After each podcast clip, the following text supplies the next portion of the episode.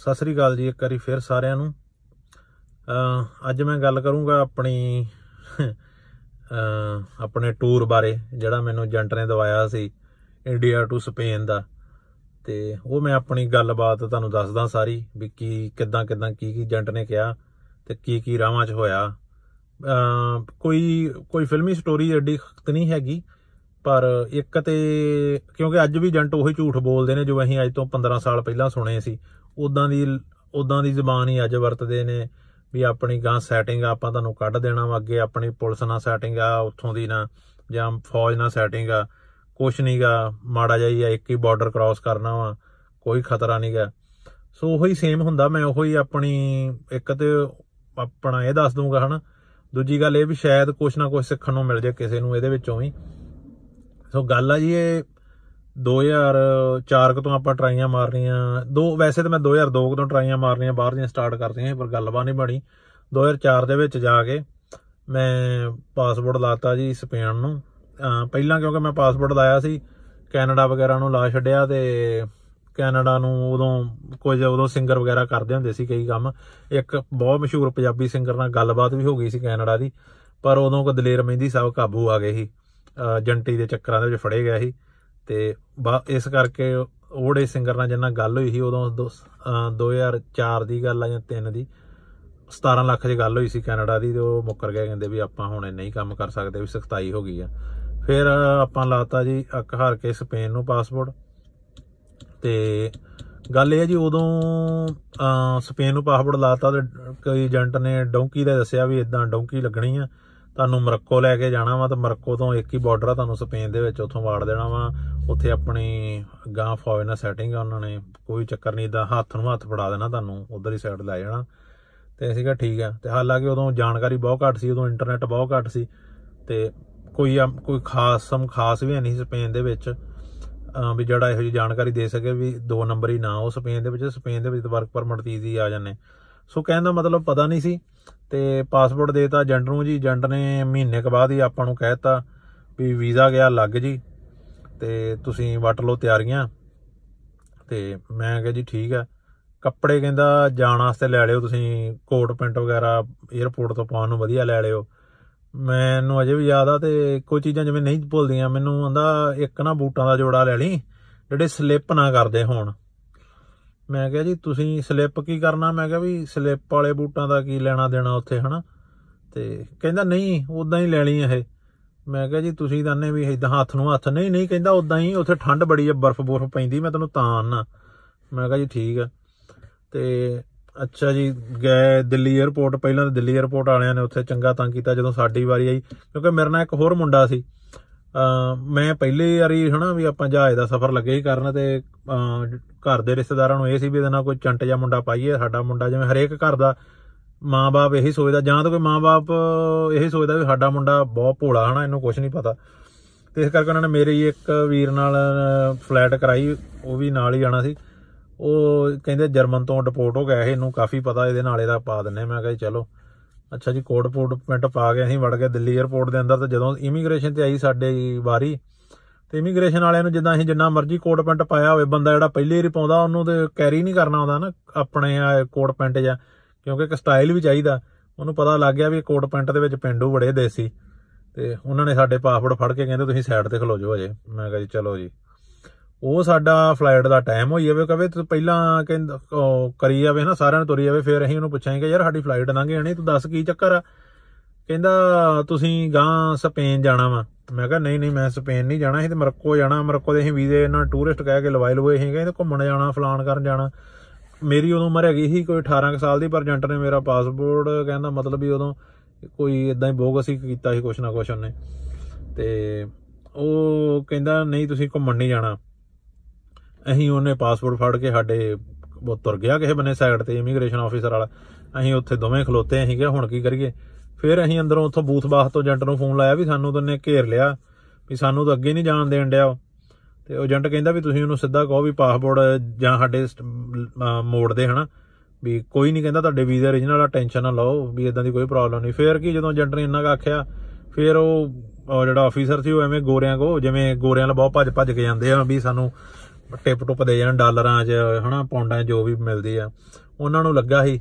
ਤੇ ਮੈਂ ਥੋੜੀਆਂ ਬਹੁਤ ਚੰਗੇ ਸਕੂਲੇ ਪੜਿਆ ਹਾਂ ਤੇ ਮੈਨੂੰ ਇੰਗਲਿਸ਼ ਆਉਂਦੀ ਸੀ ਤੇ ਮੈਂ ਉਹਨੂੰ, ਹਨਾ, ਵੀ ਜਾ ਕੇ ਉਹ- ਉਹਦੇ ਸਾਹਮਣੇ ਗੋਰਿਆਂ ਦੇ ਮੈਂ ਵੀ ਤੂੰ ਇੱਧਰ ਆ, ਸਾਡਾ ਪਾਸਪੋਰਟ ਦੇ। ਤੇ ਸਾਡੇ ਪਾਸਪੋਰਟ ਤੇ ਰਿਜੈਕਸ਼ਨ ਦੀ ਸਟੈਂਪ ਲਾ ਕੇ ਸਾਨੂੰ ਬਾਹਰ ਕਰ ਤੇ ਜਾਂ ਸਾਨੂੰ ਜਹਾਜ਼ 'ਚ ਬਹਿਣ ਦੇ, ਹਨਾ। ਉਹ ਬਾਅਦ 'ਚ ਉਹ ਪੈਸੇ ਪੂਸੇ ਮੰਗਣ ਲੱਗ ਪਿਆ ਸੀਗਾ। ਪੈਸੇ ਪੂਸੇ ਕੋਈ ਨਹੀਂ ਦੇਣੇ, ਇੱਕੋ ਹੀ ਕੰਮ ਆ, ਸਾਡੀ ਫਲਾਈਟ ਲੰਘ ਜਾਣੀ। ਵੀ ਜਾਂ ਤਾਂ ਰਿਜੈਕਸ਼ਨ ਦੀ ਲਾ ਦੇ ਉੱਪਰ ਤੇ ਕੋਈ ਰੀਜ਼ਨ ਦੱਸ ਦੇ ਤੇ ਜਾਂ ਸਾਨੂੰ ਜਾਣ ਦੇ। ਅਖੀਰੀ ਕੀ ਜੀ, ਕੁਝ ਕੁ ਚਿਰ ਬਾਅਦ ਉਹਨੇ ਸਾਨੂੰ ਪਾਸਪੋਰਟ ਦੇ ਦਿੱਤੇ, ਕਹਿੰਦਾ ਜਾਓ, ਉਹਨੇ ਹਿਸਾਬ ਲਾ ਲਿਆ ਵੀ ਇਹਨਾਂ ਕੁਝ ਨਹੀਂ ਮਿਲਣਾ।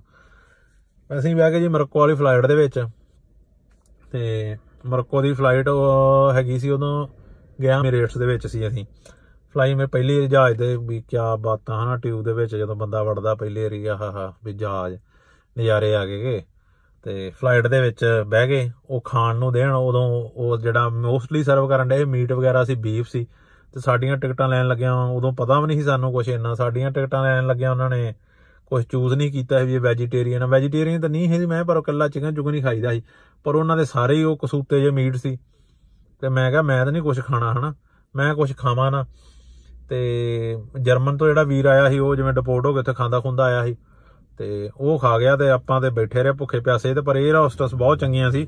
ਉਹ ਮੈਨੂੰ ਉਹਨਾਂ ਨੇ ਫਰੂਟ ਸੈਲਡ ਵਗੈਰਾ ਇਦਾਂ ਦਾ ਲਿਆ ਕੇ ਦਿੱਤਾ। ਮੈਨੂੰ ਇੱਕ ਦੋ ਵਾਰੀ ਉਹ ਫੇਰ ਪੁੱਛਣ ਆਈ ਵੀ ਤੂੰ ਕੁਛ ਨਹੀਂ ਖਾਦਾ ਤੂੰ ਮੈਂ ਤੈਨੂੰ ਹੋਰ ਤੂੰ ਦੱਸ ਕੁਛ ਖਾਣਾ ਮੈਂ ਤੈਨੂੰ ਲਿਆ ਦਿੰਨੀ। ਮੈਂ ਕਿਹਾ ਨਹੀਂ ਨਹੀਂ ਮੈਂ ਕੁਛ ਨਹੀਂ ਖਾਣਾ ਬੜਾ ਵਧੀਆ। ਸੋ ਇਦਾਂ ਕਰਦੇ ਕਰਾਉਂਦੇ ਜੀ ਆਪਾਂ ਮਰੱਕੋ ਦੇ ਵਿੱਚ ਪਹੁੰਚ ਗਏ ਹਾਂ, ਜਿੱਥੇ ਮਰੱਕੋ ਸਾਡੀ ਸੀ ਅਹ, ਅਹ, ਪਹਿਲਾਂ ਫਲਾਈਟ ਲੈਂਡ ਕਰਨੀ ਸੀ ਕਾਸਾਬਲੰਕਾ ਮੋਰੋਕੋ।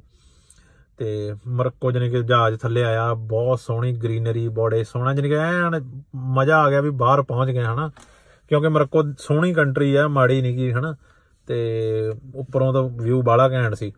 ਤੇ ਪਰ ਅਸੀਂ ਕਾਸਾਬਲੰਕਾ ਨਹੀਂ ਸੀ ਬਾਹਰ ਨਿਕਲਣਾ, ਕਿਉਂਕਿ ਏਜੰਟ ਨੇ ਸਾਨੂੰ ਕਿਹਾ ਸੀ ਵੀ ਕਾਸਾਬਲੰਕਾ, ਉਹ ਕਈ ਵਾਰੀ ਵਾਪਸ ਭੇਜ ਦਿੰਦੇ ਆ, ਵੀ ਰਿਫਿਊਜ਼ ਕਰ ਦਿੰਦੇ ਆ ਐਂਟਰੀ ਤੇ ਇਸ ਕਰਕੇ ਸਾਡੀ ਕਾਸਾਬਲੰਕਾ ਤੋਂ ਹੀ ਉਹਨੇ ਇੱਕ ਹੋਰ 에ਅਰਪੋਰਟ ਸੀ, ਰਸ਼ੀਡੀਆ। ਇਦਾਂ ਹੀ ਨਾਂ ਸੀ ਆਈ ਥਿੰਕ ਰਸ਼ੀਡੀਆ। ਤੇ ਉੱਥੋਂ ਹੀ ਸੀ। ਉਹ ਕਹਿੰਦਾ, ਤੁਸੀਂ ਥੱਲੇ ਨਾ ਜਾਇਓ, ਜਹਾਜ਼ ਚੋਂ ਨਿਕਲ ਕੇ। ਉੱਥੋਂ ਹੀ ਤੁਹਾਡੀ ਫਲਾਈਟ ਆ, ਤੁਸੀਂ ਇਮੀਗ੍ਰੇਸ਼ਨ ਨਾਲ ਨਹੀਂ ਜਾਣਾ, ਤਾਂ ਉੱਥੋਂ ਹੀ ਨੈਕਸਟ ਫਲਾਈਟ ਲੈ ਕੇ ਰਸ਼ੀਡੀਆ ਚੱਲ ਜਾਣਾ। ਅੱਗਿਓਂ ਸਾ- ਸਾਡੀ ਫਲਾਈਟ ਸੀ, ਅੱਗਿਓਂ ਸਾਡਾ ਛੋਟਾ ਜਿਹਾ ਜਹਾਜ਼ ਸੀ ਜਿਹਦੇ ਚ ਮੇਰੇ ਖਿਆਲ ਨਾਲ 15 20 ਕੁ ਜਣੇ, ਇੰਨੇ ਕੁ ਜਣੇ ਬਹਿੰਦੇ ਹੁੰਦੇ ਆ। ਤੇ ਛੋਟਾ ਜਿਹਾ ਮਿੰਨੀ ਜੈਟ ਜਿਹਾ ਸੀ। ਤੇ ਫਲਾਈਟ ਲੈਂਡ ਹੋਈ। ਤੇ ਬਾਹਲਾ ਹੀ ਛੋਟਾ ਜਿਹਾ 에ਅਰਪੋਰਟ ਸੀ, ਕਹਿੰਦਾ ਮਤਲਬ ਦੋ ਕੁ ਕਮਰੇ ਸੀ ਉੱਥੇ ਤੇ ਇੱਕ ਰਨਵੇ ਸੀ, ਬਸ ਇਦਾਂ ਹੀ ਸੀ। ਹਾਂ ਕੁਝ ਖਾਸ ਨਹੀਂ ਸੀ। ਤੇ ਬਾਕੀ ਦੇ ਸਾਰੇ local he C I think ਐਸੇ ਹੀ ਜਿਹੜੇ ਦੋ ਇੰਡੀਅਨ ਸੀ, ਹਨਾ।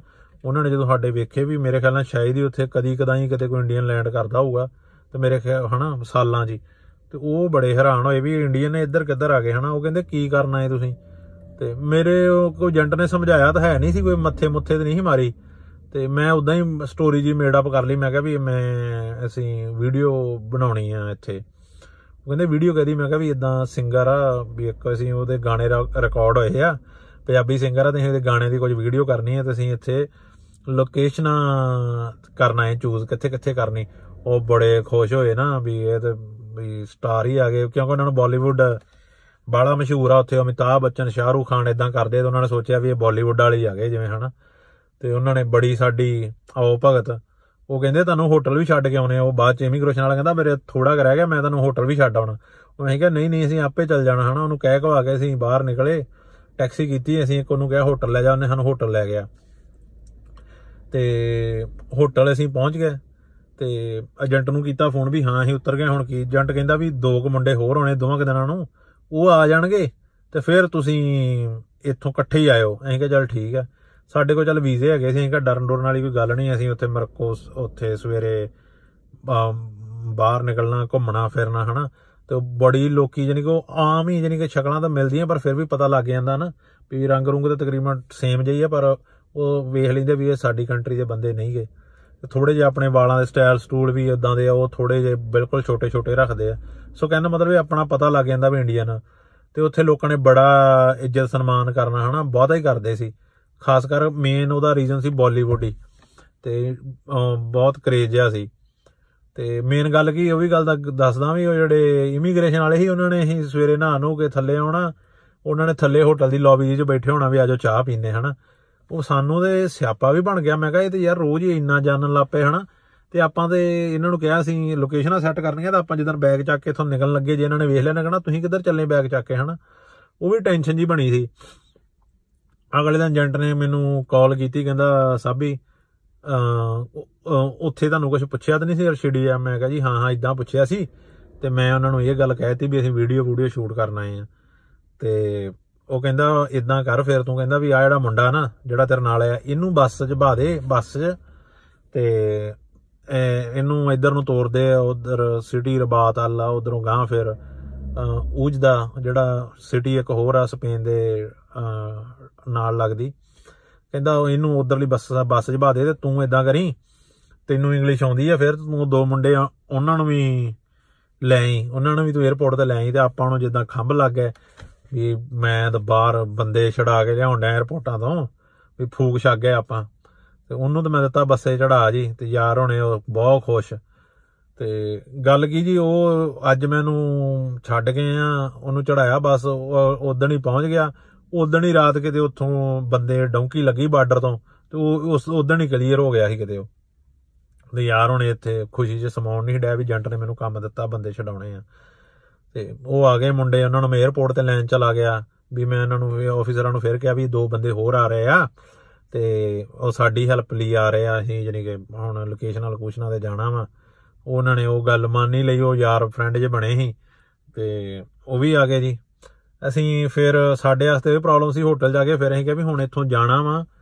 ਪਰ ਆਪ, ਸਾਨੂੰ ਰੋਜ਼ ਹੀ ਕਿਤੇ ਨਾ ਕਿਤੇ ਛੋਟਾ ਸ਼ਹਿਰ ਹੋਣ ਕਰਕੇ ਰੋਜ਼ ਨਾ ਕਿਤੇ ਨਾ ਕਿਤੇ ਕੋਈ ਉਹ ਆਫੀਸਰ ਟੱਕਰ ਜਾਂਦੇ ਸੀ, ਉਹ ਬੁਲਾਉਂਦੇ ਸੀ। ਮੈਂ ਕਿਹਾ ਵੀ ਇਹ ਨਾ ਆਖਣ ਵੀ ਤੁਸੀਂ ਹੁਣ ਇੱਥੋਂ ਕਿੱਥੇ ਚੱਲੇ ਜੇ, ਹਨਾ? ਤੇ ਅਸੀਂ ਫਿਰ ਮੁੰਡੇ ਨੂੰ ਕਿਹਾ ਵੀ ਆਪਾਂ ਸਵੇਰੇ ਤੜਕੇ ਥੋੜਾ ਜਿਹਾ ਨਿਕਲਣਾ, ਵੀ ਜਿਹੜਾ ਆਪਾਂ ਨੂੰ ਕੋਈ ਦੇਖ ਨਾ ਸਕੇ। ਅਸੀਂ ਤੜਕੇ ਹੋਟਲ ਛੱਡਿਆ, ਅਸੀਂ ਤੜਕੇ ਬੱਸੇ ਬੈਠੇ, ਅਸੀਂ ਨਿਕਲ ਗਏ, ਹਨਾ?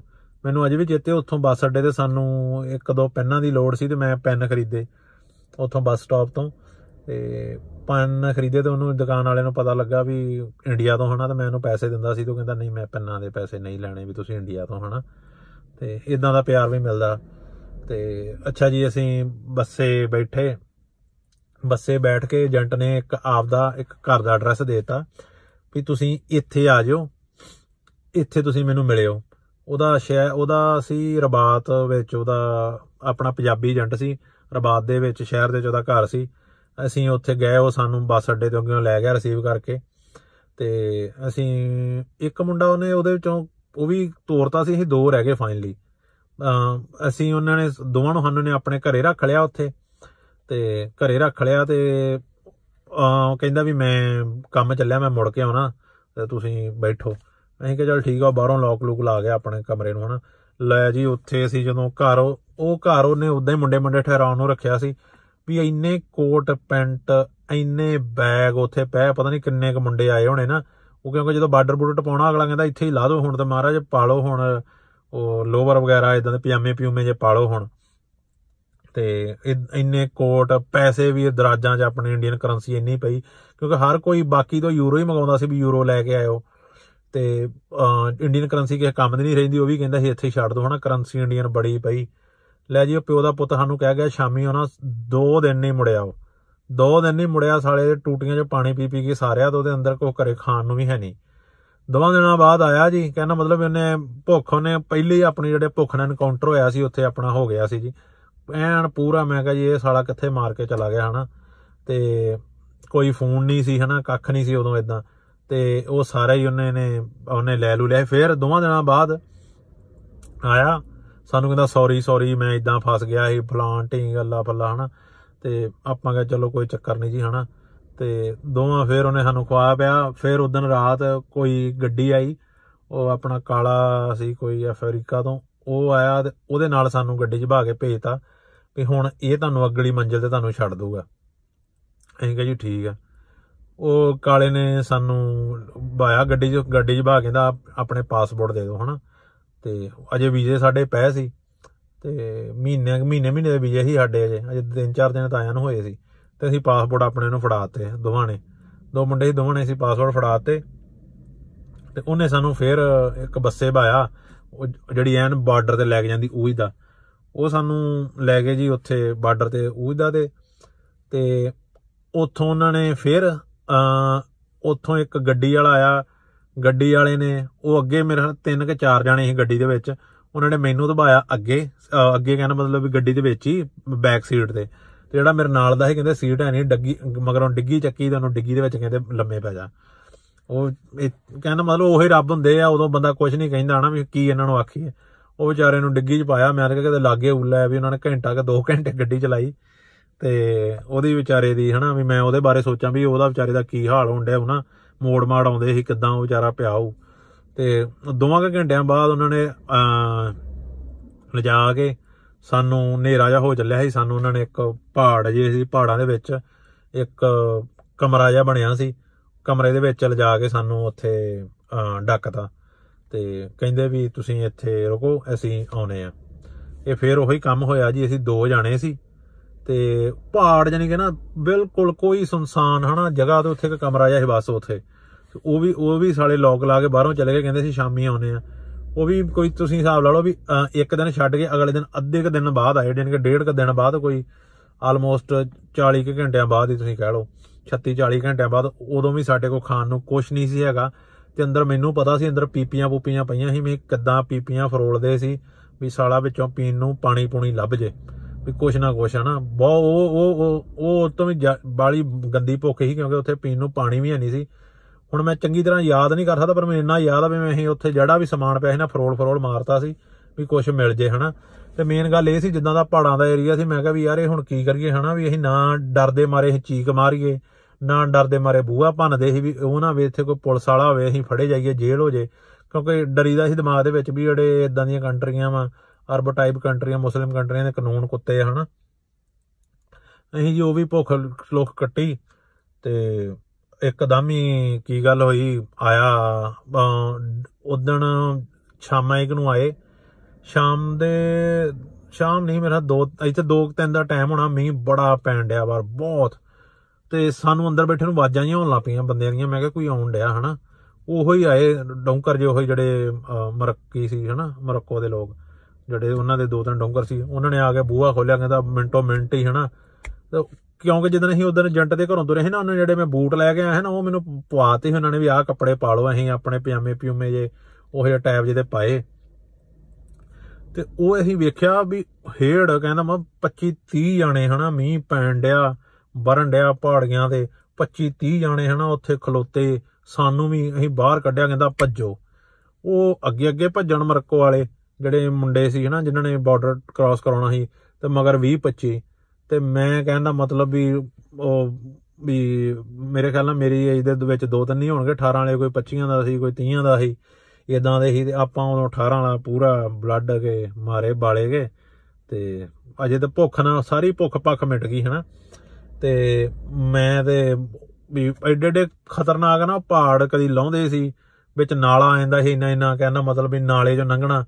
ਮੀਂਹ ਪਈ ਜਾ ਰਿਹਾ ਸੀ ਤੇ ਕਈ ਇਦਾਂ ਦੀਆਂ ਵੀ ਥਾਵਾਂ ਸੀ, ਉਹਨਾਂ ਨੇ ਭੱਜ ਰਹੇ ਸੀ ਅਸੀਂ ਇਹੋ ਜਿਹੀਆਂ ਥਾਵਾਂ ਦੇ ਉੱਪਰ ਵੀ, ਜਿਨ੍ਹਾਂ ਤੋਂ ਪੈਰ ਤਿਲਕਦਾ ਤਾਂ ਥੱਲੇ ਬਹੁਤ ਡੂੰਘਾ ਜਾ ਕੇ ਖਾਈ ਕੇ ਡਿੱਗਣਾ ਸੀ। ਵੀ ਹੁਣ ਸ਼ਾਇਦ ਉਹਨਾਂ ਥਾਵਾਂ ਤੇ ਤੁਰਨਾ ਪੈਂਦਾ ਤਾਂ ਡਰ ਡਰ ਕੇ ਤੁਰੀਏ, ਜਿੰਨਾ ਥਾਵਾਂ ਤੇ ਉਹਨਾਂ ਨੇ ਸਾਨੂੰ ਭਜਾਇਆ ਸੀ। ਤੇ ਅਸੀਂ ਉਹਨਾਂ ਦੇ ਮਗਰ ਭੱਜੇ ਜਾਈਏ। ਮੈਂ ਵੀ ਤਕਰੀਬਨ ਮੋਰੀਆਂ ਜਿਹੀ ਅੱਗੇ ਅੱਗੇ ਲੱਗ ਕੇ ਭੱਜਣ ਡਿਆ ਉਹਨਾਂ ਦੇ, ਜਿਹੜੇ ਅੱਗੇ ਉਹਨਾਂ ਦੇ ਮਗਰ ਹੀ। ਤੇ ਅਮ ਭੱਜਦੇ ਗਏ, ਕਦੀ ਪਾਣੀ ਆ ਜਾ ਕਰੇ, ਕਿਤੇ ਗੋਡੇ ਕਾ ਆ ਜਾ ਕਰੇ, ਕਿਤੇ ਲੱਕ ਕਾ ਆ ਜਾ ਕਰੇ। ਉਧਰ ਵਿੱਚੋਂ ਲੰਘ ਜੀਏ ਫਿਰ ਭੱਜ ਜੀਏ ਤੇ ਇਦਾਂ ਹੀ ਕਰਦਿਆਂ ਕਰਾਉਂਦਿਆਂ ਮੇਰੇ ਖਿਆਲ ਨਾਲ ਅੱਧਾ ਪੌਣਾ ਘੰਟਾ ਅਸੀਂ ਭੱਜੇ ਹੋਵਾਂਗੇ। ਇੰਨੇ ਕੁ ਚਿਰ ਬਾਅਦ ਅ ਇੱਕ ਖੀਰੀ ਆਈ ਪਹਾੜੀ ਜੀ। ਪਹਾੜੀ ਜੀ ਆਈ ਤੇ ਮੇਰੇ ਨਾਲ ਦਾ ਨਾ ਮੈਂ ਪਹਾੜੀ ਤੋਂ ਉਤਰ ਆਇਆ ਥੱਲੇ, ਤੇ ਅੱਗੇ ਤਾਰਾਂ ਸੀ ਬਾਰਡਰ ਬਾਰਡਰ ਸੀ ਇੱਕ ਸਾਈਡ ਇਹਨਾਂ ਦੀ ਤਾਰ ਲੱਗੀ ਸੀ, ਇੱਕ ਸਾਈਡ ਉਹਨਾਂ ਦੀ ਲੱਗੀ ਸੀ। ਤੇ ਮੈਂ ਪਿੱਛੇ ਮੁੜ ਕੇ ਵੇਖਦਾ ਤੇ ਜਿਹੜਾ ਮੇਰੇ ਨਾਲ ਦਾ ਸੀ ਨਾ, ਹਨਾ, ਮੁੰਡਾ ਸੀ ਜਿਹੜਾ ਮੇਰੇ ਨਾਲ। ਉਹ ਵਿਚਾਰਾ ਉੱਪਰ ਚੜ੍ਹਾਈ ਦੇ ਖਲੋਤਾ ਕਹਿੰਦਾ ਸ- ਐ ਸਿਰ ਮਾਰੇ ਵੀ ਮੇਰੀ ਬੱਸ ਆ। ਉਹ ਮੈਂ ਕਿਹਾ, ਕੁਛ ਨਹੀਂ ਦਾ ਆ ਜਾ ਹੁਣ ਆ ਗਏ ਆਪਾਂ ਤੇ ਬਾਰਡਰ ਆ। ਉਹ ਕਹਿੰਦਾ, ਨਹੀਂ ਕਹਿੰਦਾ, ਯਾਰ ਮੇਰੀ ਬੱਸ ਹੋ ਗਈ ਆ। ਤੇ ਮੈਂ ਕਿਹਾ, ਫਿਰ ਇਦਾਂ ਕਰ ਵੀ ਇੱਥੇ ਕਿਹੜਾ ਕੋਈ ਹੁਣ ਗੰਦੇ ਹੋਣ ਦਾ ਅਸੀਂ ਆਲਰੇਡੀ ਗੰਦ ਚੋਂ ਨਿਕਲਦੇ ਆਏ ਹਾਂ। ਗੰਦੇ ਹੋਏ ਸੀ। ਤੇ ਮੈਂ ਕਿਹਾ, ਤੂੰ ਨਹੀਂ ਹੁੰਦਾ ਵੀ ਭੱਜ ਤੇ ਉਦਾਂ ਹੀ ਰੜਿਆ ਹਨਾ, ਉਹਨੇ ਉਹੀ ਗੱਲ ਮੰਨੀ, ਉਹ ਵਿਚਾਰਾ ਉੱਪਰੋਂ ਹੀ ਰਿੜਦਾ ਥੱਲੇ ਤੱਕ ਆਇਆ। ਰਿੜਦਾ ਥੱਲੇ ਆਇਆ, ਉਹਨੂੰ ਬਾਹ ਫੜ ਕੇ ਠਾਇਆ, ਅੱਗੇ ਉਹਨਾਂ ਨੇ ਅੱਗੇ ਕੀ ਵੇਖਦੇ, ਉੱਥੇ ਉਹਨਾਂ ਨੇ ਤਾਰ ਵੱਢੀ ਸੀ। ਪਹਿਲਾਂ ਹੀ ਸਾਡੇ ਜਾਣ ਤੋਂ ਪਹਿਲਾਂ ਗੋਲਾ ਜਿਹਾ ਕੀਤਾ ਸੀ, ਤਾਰ ਗੋਲ ਵੱਢੀ ਸੀ ਉਹਨਾਂ ਨੇ ਵਿੱਚੋਂ। ਤੇ ਇਧਰੋਂ ਵੀ ਵੱਢੀ ਸੀ ਤੇ ਉਧਰੋਂ ਹੀ ਸਾਈਡ ਵੀ ਵੱਢੀ ਸੀ। ਵੀ ਕਹਿੰਦਾ ਮਤਲਬ ਇਧਰ ਹੀ ਸਾਈਡ ਮਰਕੋ ਦੀ ਸੀ, ਵਿੱਚ ਥਾਂ ਸਪੇਸ ਸੀ ਜਿਹੜਾ ਜ਼ੀਰੋ ਬਾਰਡਰ ਆਖਦੇ ਫਿਰ ਅੱਗੇ ਸਪੇਸ ਦੀ। ਦੋਵਾਂ ਦੇ ਵਿੱਚ ਗੋਲ ਉਹਨਾਂ ਨੇ ਵੱਢੀ ਸੀ ਬੰਦਾ ਟਪਾਉਣ ਨੂੰ। ਉਹ ਡੌਂਕਰ ਟੱਪੇ ਆ, ਉਹਨਾਂ ਨੇ ਕ੍ਰਾਸ ਕੀਤਾ ਉਹਨੂੰ। ਤੇ ਮੈਂ ਜਦੋਂ ਲੱਗਾ ਕ੍ਰਾਸ ਕਰਨ, ਮੈਂ ਇੱਕ ਤਾਰਾਂ ਲੱਗੇ ਨਾ, ਬਿਲਕੁਲ ਇੱਕ ਪਿਆ ਬੰਦਾ ਵੇਖਿਆ ਉਹ ਐਨ ਜਿਵੇਂ ਮਰੇ ਵਾਂਗੂ ਪਿਆ ਨਾ, ਜਿਉਂਦਾ ਸੀ। ਪਰ ਐਨ ਮਰੇ ਵਾਂਗੂ ਮੈਂ ਕਿਹਾ, ਇਹ ਕੌਣ ਵੀ, ਇਹ ਤਾਂ ਸਾਡੇ ਨਾਲ ਹੈ ਨਹੀਂ। ਤੇ ਉਹ ਐਨ ਮਰੇ ਵਾਂਗੂ ਪਿਆ। ਮੈਂ ਹਨਾ ਧਿਆਨ ਦਿੱਤਾ, ਮੈਂ ਇਹ ਇੱਧਰ ਹੀ ਮਰੋਕੋ ਵਾਲੀ ਟੱਪੀ, ਸਪੇਨ ਵਾਲੀ ਟੱਪੀ। ਸਪੇਨ ਵਾਲੀ ਟੱਪੀ ਆ, ਜੇ ਪੈਰ ਹੀ ਰੱਖਿਆ ਵਾ, ਉਹਨੇ ਨੂੰ ਗੱਡੀਆਂ ਆ ਗਈਆਂ, ਪੁਲਿਸ ਦੀਆਂ, ਸਪੇਨ ਦੀਆਂ। ਸੋ ਉਹੜੀ ਪੁਲਿਸ ਨੂੰ ਇੱਥੇ ਗਵਾਰਡੀਆ ਸਿਵਲ ਆਂਦੇ ਆ, ਵੀ ਸਿਵਲ ਗਾਰਡ ਇੰਗਲਿਸ਼ ਦੇ ਵਿੱਚ ਉਹਦਾ ਮਤਲਬ ਹੋਇਆ। ਤੇ ਉਹ ਆ, ਉੱਥੇ ਕਰਦੀ ਕੰਟਰੋਲ ਹਨਾ।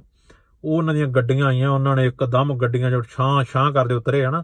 ਤੇ ਮੈਂ ਤੇ ਡੌਂਕਰਾਂ ਨੂੰ ਫੋਲੋ ਕਰਨਾ ਸੀ ਤੇ ਉਦੋਂ ਮੇਰੀ ਮੱਤ ਨਹੀਂ ਕੰਮ ਕੀਤੀ ਵੀ ਹੁਣ ਮੈਂ ਸਪੇਨ ਦੀ ਟੈਰੀਟਰੀ 'ਚ ਆ ਗਿਆ ਵਾਂ, ਜੇ ਹੁਣ ਗਾਂ ਵੀ ਪਹਾੜੀ ਜੀ ਸੀ ਇੱਕਦਮ ਹੀ ਥੱਲੇ ਨੂੰ, ਵੀ ਜੇ ਮੈਂ ਉਹਨੂੰ ਭਾਜਾਂ ਤੇ ਇਹਨਾਂ ਨੇ ਮੇਰੇ ਪਿੱਛੇ ਨਹੀਂ ਆਉਣਾ, ਇਹਨਾਂ ਨੇ ਜਿਹੜੇ, ਇਹਨਾਂ ਨੇ ਉਹੀ ਕੋਸ਼ਿਸ਼ ਕਰਨੀ ਜਿਹੜੇ ਰੋਕਣ ਦੀ। ਤੇ ਮੈਂ ਵੇਖਿਆ ਡੌਂਕਰ ਕਿੱਧਰ ਨੂੰ, ਡੌਂਕਰ ਫੇਰ ਵਾਪਸ ਭੱਜ ਆਏ, ਕਿਉਂਕਿ ਡੌਂਕਰਾਂ ਨੂੰ ਜਦੋਂ ਫੜਦੇ ਸੀ ਨਾ ਉੱਥੇ, ਜਿਹੜੇ ਇਹ ਕੰਮ ਕਰਦੇ ਸੀ ਵੀ ਇਹ ਹਿਊਮਨ ਟ੍ਰੈਫਿਕਿੰਗ ਕਰ ਰਹੇ ਆ, ਉਹਨਾਂ ਨੂੰ 5-5 ਸਾਲ ਦੀ ਸਜ਼ਾ ਹੁੰਦੀ ਸੀ। ਮੈਂ ਉਹਦੇ ਲਈ ਵੇਖਿਆ, ਉਹ ਪਿੱਛੇ ਨੂੰ ਭੱਜੇ ਤੇ ਮੈਂ ਚੰਗਾ ਭਲਾ ਜਿਹਨੇ ਬਾਰਡਰ ਕ੍ਰਾਸ ਕਰ ਲਿਆ ਸੀ, ਤੇ ਮੈਂ ਵੀ ਉਹਨਾਂ ਦੇ ਪਿੱਛੇ ਲੱਗ ਕੇ ਹੀ ਵੀ ਭੱਜਾ, ਹਨਾ? ਤੇ ਇੱਕ ਪਾਕਿਸਤਾਨੀ ਸੀ ਨਾਲ ਅਸੀਂ ਦੋ ਜਣੇ ਨੇ ਬਾਰਡਰ ਕ੍ਰਾਸ ਕੀਤਾ ਸੀ, ਤੇ ਮੈਂ ਵੀ ਮੋੜ ਆਇਆ, ਤੇ ਉਹ ਚਾਚਾ ਲੱਗ ਗਿਆ ਉਹਨਾਂ ਦੇ ਕਦੇ ਪੁਲਿਸ ਵਾਲਿਆਂ ਦੇ ਹੱਥ, ਜਿਵੇਂ ਕਹਿੰਦੇ ਨਾ ਯੂਰਪ ਦੀ ਪੁਲਿਸ ਨਹੀਂ ਕੁੱਟਦੀ, ਪਰ ਇਹੋ ਜਿਹੇ ਟਾਈਮਾਂ ਤੇ ਉਹ ਵੀ ਫੇਰ ਦਿੰਦੇ ਆ, ਹਾਂ। ਤੇ ਮੈਂ ਤੇ ਆ ਗਿਆ, ਟੱਪ ਕੇ ਵਾਪਸ ਆ ਗਿਆ, ਤੇ ਉਹ ਚਾਚਾ ਉਹਨਾਂ ਦੇ ਕਾਬੂ ਆ ਗਿਆ, ਉਹਨਾਂ ਨੇ ਚੰਗੇ ਨਾ, ਉਹਨਾਂ ਕੋਲ ਏਡੀਆਂ ਡਾਂਗਾਂ ਹੀ ਹੁੰਦੀਆਂ ਇਹਨਾਂ ਨੇ ਚੰਗੀਆਂ ਫੇਰੀਆਂ ਉਹਦੇ ਰੱਖ ਕੇ। ਤੇ ਉਹਦੇ ਫੇਰ ਕੇ ਉਹਨੂੰ ਵੀ ਬਾਰਡਰ ਦਾ ਇਹਨਾਂ ਨੇ ਫੇਰ ਵਾਪਸ ਭੇਜਤਾ, ਹਨਾ, ਇੱਧਰ ਛੱਡਤਾ ਤੇ ਉਹਨੇ ਨੂੰ ਉਹਨਾਂ ਨੇ ਇਨਫਾਰਮ ਕਰਤਾ ਮਰੱਕੋ ਦੀ ਨੂੰ ਵੀ ਨਹੀਂ, ਵੀ ਤੁਸੀਂ ਕਿੱਥੇ ਆ, ਵੀ ਬੰਦੇ ਇਦਾਂ ਇਧਰੋਂ ਕ੍ਰਾਸ ਕਰਨ ਡਏ ਆ, ਤੁਸੀਂ ਕਿੱਥੇ ਆ? ਤੇ ਇੱਕ ਜਦੋਂ ਸਾਨੂੰ ਉੱਥੇ ਕ੍ਰਾਸ ਕਰਨ, ਕਰਾਉਣ ਦਾ ਸੀ ਨਾ, ਇਹਨਾਂ ਨੇ ਇੱਕ ਮਰੱਕੋ ਦੇ ਇੱਕ ਹੈਗਾ ਸੀ ਫੌਜੀ ਜਿਹਦੇ ਨਾਲ ਸੈਟਿੰਗ ਸੀ, ਕਿਉਂਕਿ ਉਦੋਂ ਉੱਥੇ ਹੀ ਖਲੋਤਾ ਸੀ ਉਹ। ਜਦੋਂ ਅਸੀਂ ਉਹਦੇ ਤਾਰਾਂ ਦੇ ਕੋਲ ਆਏ ਸੀ, ਤੇ ਉਹਨਾਂ ਸੈਟਿੰਗ ਹੀ ਹੋਊਗੀ ਨਾ। ਤੇ ਅਸੀਂ ਫਿਰ ਬੁਰੇ ਹਾਲ ਕਹਿੰਦਾ ਮਤਲਬ ਪਹਿਲਾਂ ਤਾਂ ਭੱਜੀ ਹੈ ਗਏ ਨਾ, ਲਗਾਤਾਰ ਕੰਟੀਨਿਊ ਐਕਸ਼ਨ ਚੱਲਦਾ ਰਿਹਾ। ਤੇ ਨਹੀਂ ਕੋਈ ਨਾ ਸਾਹ ਦਾ ਚੇਤਾ, ਨਾ ਕੱਖ, ਹਨਾ। ਤੇ ਫਿਰ ਮੀਂਹ ਜਿਵੇਂ ਪਈ ਆ ਰਿਹਾ ਤੇ ਮੈਂ ਇੱਕ ਛੋਟੀ ਜਿਹੀ ਝਾੜੀ ਜੀ ਉਹਦੇ ਥੱਲੇ ਲੁੱਕ ਕੇ ਵੜ ਗਿਆ, ਹਨਾ। ਥੱਲੇ ਲੁੱਕ ਕੇ ਵੜ ਗਿਆ ਤੇ ਸਮਝ ਮੈਂ ਆਪਣੇ ਹੱਥ ਦੇਖੇ ਤੇ ਮੈਂ ਲਾਲ ਲਾਲ, ਮੈਂ ਕਿਹਾ ਹੱਥ ਮੇਰਿਆਂ ਨੂੰ ਕੀ ਹੋਇਆ? ਵੀ ਹੱਥਾਂ 'ਚੋਂ ਲਹੂ ਐਨ ਪੂਰਾ ਨਿਕਲ ਲਿਆ ਮੈਂ ਧਿਆਨ ਨਹੀਂ ਦਿੱਤਾ ਨਾ ਤੇ ਜਦੋਂ ਮੈਂ ਹੱਥ ਵੇਖੇ ਤੇ ਐਡੇ ਐਡੇ ਵਿੱਚੋਂ ਬਲੇਡ ਫਿਰੇ। ਉਹ ਦਿਮਾਗ ਦੇ ਵਿੱਚ ਇਹ ਤਾਂ ਨਹੀਂ ਕਿਉਂਕਿ ਜਿਹੜੀ ਉਹਨਾਂ ਤਾਰ ਲਾਈ ਸੀ ਨਾ, ਜਿਹੜੀ ਉਹ ਬਾਰਡਰ ਵਾਲੀ ਸੀ, ਉਹ ਜਿਹੜੀ ਜਿੱਥੋਂ ਇਹ ਉਹਨਾਂ ਕੱਟੀ ਸੀ, ਉਹ ਬਲੇਡਾਂ ਵਾਲੀ ਤਾਰ ਹੁੰਦੀ ਹੈ ਉਹ ਤਾਂ ਗਾਂ ਜਾ ਕੇ ਤੁਸੀਂ ਸਰਚ ਕਰ ਲਿਓ, ਜਿਹੜੀਆਂ ਬਾਰਡਰ ਦੇ ਵਰਦੇ ਉਹਨਾਂ ਦੇ ਛੋਟੇ ਛੋਟੇ ਬਲੇਡ ਲੱਗੇ ਹੁੰਦੇ ਆ, ਉਹਨਾਂ ਦੇ ਛੋਟੇ ਛੋਟੇ ਬਲੇਡ। ਤੇ ਉਹ ਹੱਥਾਂ 'ਚ ਫਿਰ ਗਿਆ ਸੀ, ਉਦੋਂ ਮੈਨੂੰ ਕੋਈ ਦਰਦ ਦਾ ਅਹਿਸਾਸ ਨਹੀਂ ਹੋਇਆ। ਸ਼ਾਇਦ ਸਰੀਰ ਹੀ ਇੰਨਾ ਜ਼ਿਆਦਾ ਥੱਕਿਆ ਸੀ ਜਾਂ ਕੁਝ ਕਹਿ ਲਓ ਹਨਾ। ਉਹ ਜਦੋਂ ਫਿਰ ਮੈਂ ਵੇਖੇ ਤਾਂ ਉਦੋਂ ਅੱਖਾਂ 'ਚ ਪਾਣੀ ਆ ਗਿਆ ਹਨਾ, ਕਿਉਂਕਿ ਇੰਡੀਆ ਘਰਦਿਆਂ ਨੇ ਰਾਜਿਆਂ ਵਾਂਗੂ ਪਾਲਿਆ ਕਦੀ ਇੱਕ ਤਕਲੀਫ ਨਾ ਆਉਣ ਦਿੱਤੀ, ਹਨਾ? ਤੇ ਉਹ ਥੋੜੇ ਕੁ ਟਾਈਮ ਨੇ ਅਹਿਸਾਸ ਕਰਾਤਾ ਵੀ ਸਭ ਹੀ ਫਸ ਗਏ ਕਿਤੇ, ਹਨਾ? ਵੀ ਵੀ ਇਹ ਕੁਝ ਹੋ ਰਹੀ ਹੋਣ ਡਿਆ ਜਿਹੜਾ ਕੁਝ ਏਜੰਟ ਨੇ ਕਿਹਾ ਸੀ, ਉਹ ਕੁਝ ਨਹੀਂ ਹੋਇਆ ਵੀ ਇਹ ਤਾਂ ਕੰਮ ਪੈ ਗਿਆ ਕਸੂਤੇ ਹਨਾ? ਰੋਣਾ ਜਿਹਾ ਆਇਆ ਤੇ ਮੈਨੂੰ ਇੰਨਾ ਭੱਜਣ ਕਰਕੇ ਕੋਈ ਕੱਖ ਨਹੀਂ ਸੀ ਨਾ ਠੰਡਾ ਤੱਤਾ ਹੋਣ ਕਰਕੇ ਸੌਰੀ ਮੈਂ ਉਹੀ ਲੱਗਾ ਹੁਣ ਵਰਤਨ ਪਰ ਸੱਚ ਦੱਸੂਗਾ, ਹਨਾ? ਤੇ ਪਿਸ਼ਾਬ ਵੀ ਕਰਨਾ ਸੀ, ਹਨਾ? ਤੇ ਮੇਰੇ ਕੋ ਇੰਨੀ ਮੇਰਾ ਸਰੀਰ ਠੰਡਾ ਹੋ ਗਿਆ, ਇੰਨਾ ਦਰਦ ਕਰੇ ਮੇਰੇ ਕੋ ਖਲੋ ਨਹੀਂ ਸੀ ਹੁੰਦਾ, ਹਨਾ? ਤੇ ਮੈਂ ਟੇਡਾ ਹੋ ਗਿਆ ਇਦਾਂ ਹੀ ਨਾ ਵੀ ਵੀ ਕੁਛ ਨਹੀਂ ਵਿੱਚ ਹੀ ਕਰਤਾ, ਹਨਾ? ਪਰ ਕਹਿੰਦਾ ਮਤਲਬ ਵੀ ਇਹ ਨਹੀਂ ਕੋਸ਼ਿਸ਼ ਵੀ ਇਹ ਇਸੇ ਕਰਕੇ ਟੇਡਾ ਜਾ ਹੋ ਗਿਆ ਵੀ ਮੇਰੇ ਉੱਪਰ ਨਾ ਪਵੇ ਚੱਲ ਘੱਟੋ ਘੱਟ। ਤੇ ਇਦਾਂ ਹੀ ਕੀਤਾ ਤੇ ਉਹਨੇ ਨੂੰ ਉਧਰਲੀ ਸਾਈਡ ਮੈਨੂੰ ਝਾੜੀਆਂ ਜੇ ਮੈਂ ਲੁਕਿਆ ਤੇ ਪਤਾ ਲੱਗ ਗਿਆ ਵੀ ਮਰੱਕੋ ਦੇ ਵੀ ਮਿਲਟਰੀ ਵਾਲੇ ਆ ਗਏ, ਹਨ? ਤੇ ਮੈਨੂੰ ਥੋੜਾ ਜਿਹਾ ਭਲੇਖਾ ਉਹ ਵਿੱਚੋਂ ਜਿਹੜੇ ਮੁੰਡੇ ਲੁਕੇ ਸੀ, ਉਹ ਉਹਨਾਂ ਨੂੰ ਕੱਢਣ ਡਿਆ ਸੀ ਉਹ ਮਰੱਕੋ ਵਾਲੇ ਫੜ ਫੜ ਕੇ। ਤੇ ਅੱਧੇ ਕਦ ਲੋਕ ਲੱਗ ਗਏ, ਭੱਜ ਗਏ ਨਹੀਂ ਸਾਰੇ ਹੀ, ਉਦੋਂ 25 30 ਜਾਣੇ ਸੀ। ਅੱਧੇ ਕਦ ਸ਼ਾਇਦ ਡੌਂਕਰਾਂ ਦੇ ਪਿੱਛੇ ਲੱਗ ਕੇ ਭੱਜ ਗਏ ਜਾਂ ਇਦਾਂ ਮੈਂ ਝਾੜੀਆਂ ਲੁਕ ਗਿਆ। ਤੇ ਉਹ ਮੈਨੂੰ ਭਲੇਖਾ ਇਹ ਪੈ ਗਿਆ ਵੀ ਉਹ ਇੱਕ ਨਾ ਉੱਥੇ ਮੈਨੂੰ ਮਿਲਟਰੀ ਵਾਲਾ ਬੰਦਾ ਦੇਖਿਆ, ਮੈਂ ਕਿਹਾ ਇਹ ਉਹੋ ਹੀ ਆ ਸ਼ਾਇਦ ਵੀ ਜਿਹੜਾ ਸਾਨੂੰ ਟਪਾਉਣ ਡਿਆ ਸੀ, ਹਨਾ? ਤੇ ਮੈਂ ਕਿਹਾ ਸ਼ਾਇਦ ਹੈਲਪ ਕਰੂਗਾ। ਤੇ ਮੈਂ ਇਹਨੂੰ ਆਪ ਮਾਰ ਲਈ ਬਾਜੀ ਹਨਾ? ਹਨਾ? ਹੈਲੋ ਕਹਿ ਕੇ। ਉਹਨੇ ਮੈਨੂੰ, ਉਹਨੇ ਵਿੱਚ ਝਾੜੀਆਂ ਦੇ ਲੁਕਿਆ, ਵੇਖ ਲਿਆ, ਮੈਨੂੰ ਕਹਿੰਦਾ ਬਾਹਰ ਨਿਕਲ, ਹਾਂ। ਜਦੋਂ ਮੈਂ ਬਾਹਰ ਨਿਕਲਿਆ ਤੇ ਉਹ ਸਾਲਾ ਵੀ, ਸਾਲਾ ਸੌਰੀ ਮੰਗਿਆ ਹੰਡਿਆ ਵੀ ਉਹ ਮੈਨੂੰ ਗਲ ਜੇ ਪਵੇ। ਤੇ ਮੈਂ ਕਿਹਾ ਮੈਂ ਲਾਲਿਆ ਸਾਹਿਬ ਮੈਂ ਉਹ ਨਹੀਂਗਾ ਹਨਾ। ਤੇ ਉਹਨਾਂ ਨੇ ਲਾਲੇ ਅੱਗੇ, ਹੋਰ ਵੀ ਉਹਨਾਂ ਨੇ ਫੜ ਲਿਆ ਮੁੰਡੇ। ਤੇ ਉਹਨਾਂ ਨੇ ਸਾਨੂੰ ਅਸੀਂ ਸੀ ਮੇਰੇ 6-7 ਜਣੇ ਸੀ ਜਿਹੜੇ ਫੜੇ। ਤੇ ਲਾਲਿਆ ਅੱਗੇ ਕਹਿੰਦੇ ਤੁਰੋ। ਤੇ ਬੁਰੇ ਹਾਲ ਫਿਰ ਤੁਰੇ ਜਾਣ। ਫਿਰ ਉਹਨਾਂ ਨੂੰ ਪਤਾ ਨਹੀਂ ਕੀ ਹੋਇਆ, ਪਹਿਲਾਂ ਤਾਂ ਸਾਨੂੰ ਇਦਾਂ ਹੀ ਅੱਗੇ ਲਾ ਕੇ ਤੋਰੀ ਜਾਣ ਹਨਾ। ਫਿਰ ਇੱਕ ਵਾਹ ਜਦੋਂ ਅਸੀਂ ਉਹ, ਕਿਉਂਕਿ ਜਦੋਂ ਪਹਾੜੀ ਜਿਹਾ ਏਰੀਆ ਸੀ, ਤੇ ਉਹਨਾਂ ਨੇ ਸਾਨੂੰ ਜਦੋਂ ਪਹਾੜੀ ਦੀ ਚੜ੍ਹਾਈ ਦੇ ਲਗਾਇਆ ਨਾ ਸਾਨੂੰ ਕਹਿੰਦਾ ਗੋਡੇ ਲਾ ਲਓ ਥੱਲੇ ਹਨਾ। ਤੇ ਗੋਡੇ ਅਸੀਂ ਥੱਲੇ ਲਾ ਕੇ ਬਾਹਤਾ ਸਾਨੂੰ। ਤੇ ਮਨ ਦੇ ਵਿੱਚ ਕਈ ਖਿਆਲ ਆਉਣ ਹਨਾ ਵੀ ਇੱਕ ਉਮਰ 19 ਕੁ ਸੀ ਤੇ ਉਹ ਬੜੀਆਂ ਚੀਜ਼ਾਂ ਹੁਣ ਵੀ ਇਹ ਕੀ ਕਰਨ ਲੱਗੇ ਹਨਾ ਹੁਣ ਵੀ ਇਹ ਸ- ਕਿਤੇ ਗੋਲੀ ਤਾਂ ਨਾ ਮਾਰ ਦੇਣਗੇ ਕੀ ਇਹ ਪਹਾੜ ਤੋਂ ਧੱਕਾ ਤਾਂ ਨਾ ਦੇ ਦੇਣਗੇ ਵੀ ਇਹ ਵੀ ਕੌਣ ਇੱਥੇ ਕਿਸੇ ਨੂੰ ਨਹੀਂ ਪਤਾ ਮੇਰੇ ਘਰਦਿਆਂ ਨੂੰ ਕੀ ਪਤਾ ਵੀ ਕਿੱਥੇ ਆ, ਇੰਨਾ ਹੀ ਪਤਾ ਮਰੱਕੋ ਆ ਨਾ ਉਹਨਾਂ ਨੂੰ ਕੁਝ ਨਹੀਂ ਪਤਾ ਲੱਗਣਾ ਕਿੱਧਰ ਗਿਆ ਹਨਾ ਵੀ ਉੱਥੋਂ ਪਹਿਲਾਂ ਵੀ ਮੇਰਾ ਰੌਣਕਾ ਜਾਏ ਤੇ ਉੱਥੇ ਮੈਂ ਤਕਰੀਬਨ ਮੇਰੀ ਅੱਖਾਂ 'ਚੋਂ ਹੰਝੂ ਆ ਗਏ। ਤੇ ਉਹਨਾਂ ਨੇ ਗੋਲੀ ਤੇ ਕੀ ਮਾਰਨੀ ਸੀ, ਉਹਨਾਂ ਨੇ ਕਹਿੰਦਾ ਮਤਲਬ ਵੀ ਹੱਥ ਪਿੱਛੇ ਨੂੰ ਕਰਾ ਕੇ ਸਾਡੇ ਤੇ ਉਹ ਪਲਾਸਟਿਕ ਦੀਆਂ ਲਾਤੀਆਂ ਉਹਨਾਂ ਨੇ ਵੀ ਹੱਥ ਬੰਨ ਤੇ ਉਹ ਲਾ ਕੇ ਹੈਂਡਕਫ ਜੀ ਲਾਤੀ। ਤੇ ਅੱਖਾਂ 'ਚੋਂ ਹੰਝੂ ਆ ਗਏ ਪੂਰੇ ਵੀ ਵੀ ਚੰਗੇ ਭਲੇ ਪਿੰਡ ਵਸਦੇ ਸੀ ਤੇ ਇੱਥੇ ਆ ਕੇ ਹੱਥ ਕੜੀਆਂ ਪਹਿਲੀ ਵਾਰੀ ਲਵਾ ਲੀਆਂ ਤੇ ਉਹਨਾਂ ਨੇ ਹੱਥ ਸਾਡੇ ਬੰਨ ਕੇ ਤੇ ਤੋਰੀ ਲਿਜਾਣ, ਹਨਾ? ਤੋਰ ਕੇ ਉਹਨਾਂ ਦਾ ਜਿਹੜਾ ਸਟੇਸ਼ਨ ਜਿਹਾ ਸੀ, ਉੱਥੇ ਉਹਨਾਂ ਦਾ ਫੌਜੀਆਂ ਦਾ, ਮਰੱਕੋ ਵਾਲਿਆਂ ਦਾ, ਉੱਥੇ ਜਾ ਕੇ ਲੈ ਕੇ ਤੇ ਉੱਥੇ ਬਾਤਾ ਤੇ ਕੱਪੜੇ ਸਾਡੇ ਗਿੱਲੇ ਮੀਂਹ ਦੇ ਵਿੱਚ, ਹਨਾ? ਤੇ ਅਮ ਕੁਝ ਕਿ ਸਾਨੂੰ ਗਾਲਾਂ ਵੀ ਕੱਢਣ ਉੱਥੇ, ਹਨਾ, ਫੌਜੀ? ਤੇ ਅਮ ਇਹ ਨੇ, ਇਸੇ ਕਰਕੇ ਨਾ ਵੀ ਚੰਗੇ ਮਾੜੇ ਲੋਕ ਹਰੇਕ ਥਾਂ ਹੀ ਹੁੰਦੇ ਆ। ਤੇ ਉਹਨਾਂ ਨੇ ਸਾਨੂੰ, ਇੱਕ ਨੇ ਆ ਕੇ ਸਾਨੂੰ ਹੀਟਰ ਲਾਗੇ ਕਹਿੰਦਾ ਵੀ ਤੁਸੀਂ ਹੀਟਰ ਲਾਗੇ ਬਹਿ ਜਾਓ, ਵੀ ਤੁਹਾਨੂੰ ਠੰਡ ਲੱਗੂਗੀ, ਹਨਾ? ਤੁਸੀਂ ਗਿੱਲੇ ਆ, ਬਿਲਕੁਲ। ਤੇ ਅਸੀਂ ਵਾਏ ਫਿਰ ਉਸੇ ਇੱਕ ਫੌਜੀ ਨੇ ਪਤਾ ਨਹੀਂ ਯਾਰ ਕੀ ਗੱਲ ਹੁੰਦੀ ਹੈ ਜਿੱਦਾਂ ਕਿਸੇ ਦਾ ਕੋਈ ਕਨੈਕਸ਼ਨ ਕਹਿ ਲਓ ਅੜ ਜਾਂਦਾ ਨਾ। ਆ ਰੁਕਿਓ ਚਾਰਜ ਤੇ ਲਾਲੀ ਵੀ ਕਿਸੇ ਦਾ ਕੋਈ ਦੇਣ ਲੈਣ ਹੁੰਦਾ ਜਾਂ ਕੁਛ ਵੀ ਕਹਿ ਲਓ। ਤੇ ਉਹਨੇ ਸਾਨੂੰ ਫੌਜੀ ਨੇ ਸਾਨੂੰ ਨਾ ਬ੍ਰੈਡ ਜੇ ਮੰਗਵਾ ਕੇ ਵਿੱਚ ਮੱਛੀ ਮੁੱਛੀ ਜਿਹੀ ਲੱਗੀ ਸੀ ਉਹਨੇ ਸਾਨੂੰ ਮੰਗਵਾ ਕੇ ਦਿੱਤੇ ਫੌਜੀ ਨੇ। ਉਹਨੇ ਸਾਨੂੰ ਅਹ, ਕਿਹਾ ਵੀ ਤੁਸੀਂ ਇਹ ਖਾਓ। ਉਹਨੇ ਵਿਚਾਰੇ ਸਾਨੂੰ ਪਾਣੀ ਪੂਣੀ ਪਿਆ ਬੜੀ ਸੇਵਾ ਕੀਤੀ।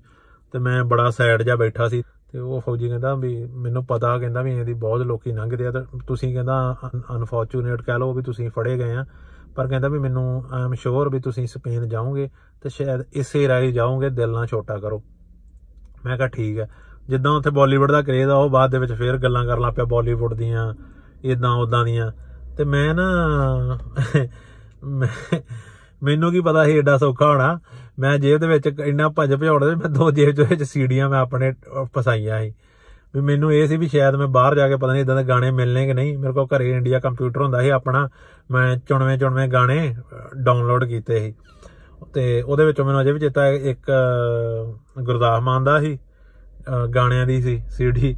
ਤੇ ਇੱਕ ਹਿੰਦੀ ਗਾਣਿਆਂ ਦੀ ਸੀਡੀ ਸੀ ਰੋਮਾਂਟਿਕ ਟਾਈਪ ਜੇ ਜਾਂ ਇਦਾਂ ਦੇ ਸੈਡ Song ਜਿਹੜੇ ਮੈਨੂੰ ਵਧੀਆ ਲੱਗਦੇ ਸੀ। ਤੇ ਮੈਨੂੰ ਕੀ ਗੱਲ ਲੱਗੀ ਤਾਂ ਮੇਰੇ ਕੋਲ ਸੀ। ਤੇ ਉਹ ਜਿਹੜਾ ਫੌਜੀ ਜਿਹਨੇ ਸਾਡੀ ਇੱਥੇ ਸੇਵਾ ਸੁਵਾ ਕੀਤੀ, ਉਹਨੇ ਨੇ ਮੈਨੂੰ ਨਾ 100 ਦਰਾਮ ਦਿੱਤਾ ਉਹਨੇ ਆਪਣੇ ਕੋਲੋਂ। ਉਹਨੇ 100 ਦਰਾਮ ਦਿੱਤਾ ਵੀ ਕਹਿੰਦਾ ਵੀ ਤੂੰ ਵੀ ਜਿਵੇਂ ਉਹਨੂੰ ਚੰਗਾ ਹੋਈ ਵੀ ਜਾਣਾ, ਉਹਨੂੰ ਦਇਆ ਆ ਗਈ ਸਾਡੇ ਤੇ ਕੁਛ ਵੀ, ਉਹ ਕਹਿੰਦਾ ਵੀ ਆ ਗਾਂ ਵੀ ਤੁਹਾਡੇ ਕੰਮ ਆਉਣਗੇ 100 ਦਰਾਮ ਰੱਖ ਲਓ। ਮੈਂ ਕਿਹਾ ਜੀ ਠੀਕ ਆ ਨਾ, ਮੈਨੂੰ ਫਿਰ ਮੈਂ ਮੱਝ ਸੋਚਿਆ, ਮੈਂ ਇਹ ਤਾਂ ਹੁਣ ਮਿੱਤਰੋ ਜਾਣੀਆਂ ਨਹੀਂ ਹਨਾ, ਕਿਤੇ ਆ ਸੀੜੀਆਂ ਵਾਲਾ ਕੰਮ ਤੇ ਗਿਆ। ਤੇ ਮੈਂ ਉਹਨੂੰ ਸੀੜੀਆਂ ਕੱਢ ਕੇ ਫੜਾਤੀਆਂ, ਮੈਂ ਕਿਹਾ Song ਆ ਬਾਲੀਵੁੱਡ Song ਆ ਇਦਾਂ ਇਦਾਂ ਤੇ ਤੇਰੇ ਵਾਸਤੇ ਉਹ ਕਹੀਏ, ਨਹੀਂ ਨਹੀਂ, ਮੈਂ ਕਿਹਾ ਨਹੀਂ, ਵੀ ਤੇਰੇ ਵਾਸਤੇ ਆ, ਰੱਖ ਲੈ ਹਨਾ ਗਿਫਟ ਹੀ ਆ ਮੇਰੇ ਲਈ ਤੇ ਉਹ ਫਿਰ ਉਹ ਕਹਿੰਦਾ ਵੀ ਟੈਨਸ਼ਨ ਨਾ ਲਿਓ, ਤੁਸੀਂ ਇੱਕ ਦਿਨ ਸਪੇਨ ਜ਼ਰੂਰ ਜਾਓਗੇ। ਮੈਂ ਕਿਹਾ ਜੀ ਚਲੋ। ਅੱਛਾ ਜੀ, ਉੱਥੋਂ ਸਾਨੂੰ ਉਹਨਾਂ ਨੇ ਫਿਰ ਉਹੜੇ ਸਟੇਸ਼ਨ ਤੋਂ ਉਹਨਾਂ ਨੇ ਸਾਨੂੰ ਪੁਲਿਸ ਦੇ ਹਵਾਲੇ ਕਰਤਾ। ਇੱਕ ਥਾਣਾ ਸੀ। ਛੋਟੀ ਜਿਹੀ ਜਿਵੇਂ ਬੈਰਕ ਟਾਈਪ ਜਿਹਾ ਸੀ, ਉੱਥੇ ਅਸੀਂ ਰਾਤ ਕੱਟੀ, ਉਹਨਾਂ ਨੇ ਸਾਡੀ ਉੱਥੇ ਰਾਤ ਕਟਾਈ। ਸਾਨੂੰ ਪੰਜ ਛੇ ਜਣਿਆਂ ਨੂੰ ਉੱਥੇ ਰੱਖ ਛੱਡਿਆ। ਉੱਥੇ ਵੀ ਕੋਈ ਕੰਬਲ ਕੁੰਬਲ ਕੱਖ ਨਹੀਂ ਸੀ ਇਦਾਂ ਹੀ ਅਹ ਵੀ ਸੀਮਟ ਜਿਹਦਾ ਉਹਨਾਂ ਨੇ ਥੱਲੇ ਫਰਸ਼ ਪਾਇਆ ਸੀ। ਤੇ ਉੱਥੇ ਹੀ ਅਸੀਂ ਉਹਨਾਂ ਕੱਪੜਿਆਂ ਜੀ, ਗਿੱਲਿਆਂ ਦੇ ਵਿੱਚ ਹੀ, ਸਲਾਬਿਆਂ ਦੇ ਵਿੱਚ ਹੀ ਉੱਥੇ ਰਾਤ ਕੱਟੀ। ਤੇ ਉਸ ਤੋਂ ਬਾਅਦ ਸਾਨੂੰ ਉਹ ਉਹਨਾਂ ਨੇ ਸਾਡੀ, ਅਹ, ਇੱਕ ਹਿਸਾਬ ਦੀ ਪੇਸ਼ੀ ਜੀ ਟਾਈਪ ਸੀ, ਜੱਜ ਦੇ। ਤੇ ਉੱਥੇ ਉਹਨਾਂ ਨੇ ਸਾਡੀ ਪਵਾ ਕੇ ਫਾਰਮ ਵਗੈਰਾ ਸਾਡੇ ਨਾਂ ਨੂੰ ਪੁੱਛੇ, ਸਾਰਿਆਂ ਨੇ ਜੇ ਗਲਤ ਨਾਂ ਲਿਖਾਤੇ ਅਹ, ਮੈਂ ਵੀ ਕੁਛ ਪਤਾ ਨਹੀਂ ਕੀ ਕੁਮਾਰ ਕੁਮੂਰ ਲਿਖਾਤਾ ਸੀ ਤੇ ਸਾਬੀ ਕੁਮਾਰ ਆਈ ਥਿੰਕ ਸ਼ਾਇਦ ਇਦਾਂ ਦਾ ਕੁਝ ਲਿਖਾਇਆ ਸੀ। ਮੇਰੇ ਨਾਲ ਇੱਕ ਮੁੰਡਾ ਮੈਨੂੰ ਅਜੇ ਵੀ ਚੇਤਾ, ਉਹਦਾ ਨੇ ਭੁਪਿੰਦਰ ਸਿੰਘ ਲਿਖਾਤਾ ਸੀ, ਉਹਦਾ ਨਾਂ ਕੁਝ ਹੋਰ ਸੀ, ਨਾ ਭੁਪਿੰਦਰ ਸਿੰਘ ਲਿਖਾਤਾ ਭੁਪਿੰਦਰ ਸਿੰਘ ਦੀ ਵੀ ਦੱਸੂਗਾ ਵੀ ਉਹ ਭੁਪਿੰਦਰ ਸਿੰਘ ਮੈਨੂੰ ਨਾਂ ਇੰਨਾ ਯਾਦ ਕਿਉਂ ਆ। ਉਹਨੇ ਭੁਪਿੰਦਰ ਸਿੰਘ ਨਾਂ ਲਿਖਾਤਾ ਤੇ ਅੱਛਾ ਜੀ ਸਰ ਫਿਰ ਉਹਨਾਂ ਨੇ ਸਾਨੂੰ ਜੇਲ੍ਹ 'ਚ, ਵੱਡੀ 'ਚ ਸ਼ਿਫਟ ਕਰਤਾ। ਜੇਲ੍ਹ ਦੇ ਵਿੱਚ, ਸੋ ਉਹ ਜੇਲ੍ਹ, ਮੈਂ ਤੁਹਾਨੂੰ ਕੀ ਦੱਸਾਂ ਵੀ ਏਡੀ ਗੰਦੀ ਸੀ ਨਾ ਅ ਵੀ ਉਹਦੇ ਵਿੱਚ ਅਸੀਂ ਅ ਛੋਟ ਹੁਣ ਮੀਟਰਾਂ ਦੇ ਹਿਸਾਬ ਨਾਲ ਮੈਂ ਯਾਰ ਮੈਨੂੰ ਐਡਾ ਮੈਂ ਹੈ ਨਹੀਂਗਾ ਲੇਕਿਨ ਕਹਿੰਦਾ ਮਤਲਬ ਵੀ 10 ਕ ਕਰਮਾ ਇੱਕ ਸਾਈਡ ਨੂੰ 10 ਕ ਕਰਮਾ ਇੰਨੀ ਇੱਕ ਸਾਈਡ ਨੂੰ ਲਾ ਲਓ, ਤੁਸੀਂ 10-10 ਮੀਟਰ ਲਾ ਲਓ। ਤੇ ਏਡੀ ਕਿਸੇ ਉਹਦੇ ਚ ਅਸੀਂ 35 40 ਜਾਣੇ ਤਾੜੇ ਸੀ, ਅਸੀਂ ਚਾਰ, ਦੋ ਉਹਦੇ ਵਿੱਚ ਮੈਂ, ਇੰਡੀਅਨ ਸੀ, ਦੋ ਪਾਕਿਸਤਾਨੀ ਸੀ, ਜਿਹੜੇ ਮੇਰੇ ਨਾਲ ਹੋਰ ਦੋ ਤਿੰਨ ਸੀ, ਉਹ ਹੋਰ ਬੈਰਕ ਦੇ ਵਿੱਚ ਸੀ। ਤੇ ਬਾਕੀ ਸਾਡੇ ਨਾਲ ਜਿਹੜੇ ਅਫਰੀਕਾ ਦੇ ਲੋਕ ਆਉਂਦੇ, ਟੱਪਣ ਬਾਰਡਰ ਬੂਡਰ ਜਿਹੜੇ ਫੜੇ ਜਾਂਦੇ, ਉਹ ਹੀ ਸਾਰੇ ਹਨਾ, ਅਸੀਂ ਮੇਰੇ ਨਾਲ 35 ਕੁ ਜਾਣੇ ਸੀ ਉਹੜੀ ਬੈਰਕ ਦੇ ਵਿੱਚ। ਤੇ ਉਸੇ ਦੇ ਵਿੱਚ ਹੀ ਉਹਨਾਂ ਨੇ ਸਾਈਡ ਦੇ ਵਿੱਚ ਹੀ ਬਗੈਰ ਕੋਈ ਚਾਰ ਦੀਵਾਰੀ ਤੋਂ ਟੱਟੀ ਬਹਿਣ ਨੂੰ, ਪਿਸ਼ਾਬ ਬਹਿਣ ਨੂੰ ਉੱਥੇ ਹੀ ਸੀ। ਜੇ ਕੋਈ ਟੱਟੀ ਪਿਸ਼ਾਬ ਕਰਦਾ ਸੀ, ਉੱਥੇ ਸਾਹਮਣੇ ਹੀ ਸਾਰਿਆਂ ਦੇ ਉਹਨੂੰ ਆਪਣਾ ਕਰਨਾ ਪੈਂਦਾ ਸੀ ਹਨਾ। ਤੇ ਕੋਈ ਨਹੀਂ ਸੀ ਜਾਨੀ ਕਿ ਐਡੀ ਫੈਸਿਲਿਟੀ ਵਗੈਰਾ। ਪਿਸ਼ਾਬ ਵੀ ਵੀ ਕਹਿੰਦਾ ਮਤਲਬ ਹੁਣ ਉੱਥੇ ਕਰਦਾ ਸੀ ਥੱਲੇ ਤੱਕ ਵੀ ਆਉਂਦਾ ਸੀ। ਸੋ ਸਾਨੂੰ ਤੇ ਹੁਣ ਇਹ ਤਾਂ ਮਿਟ ਹੀ ਗਿਆ ਸੀ ਨਾ ਵੀ ਸਾਨੂੰ ਕੀ ਆ ਏਡਾ ਦਾ ਹੁਣ ਤਾਂ ਭੁੱਲ ਹੀ ਗਿਆ ਸੀ ਨਾ।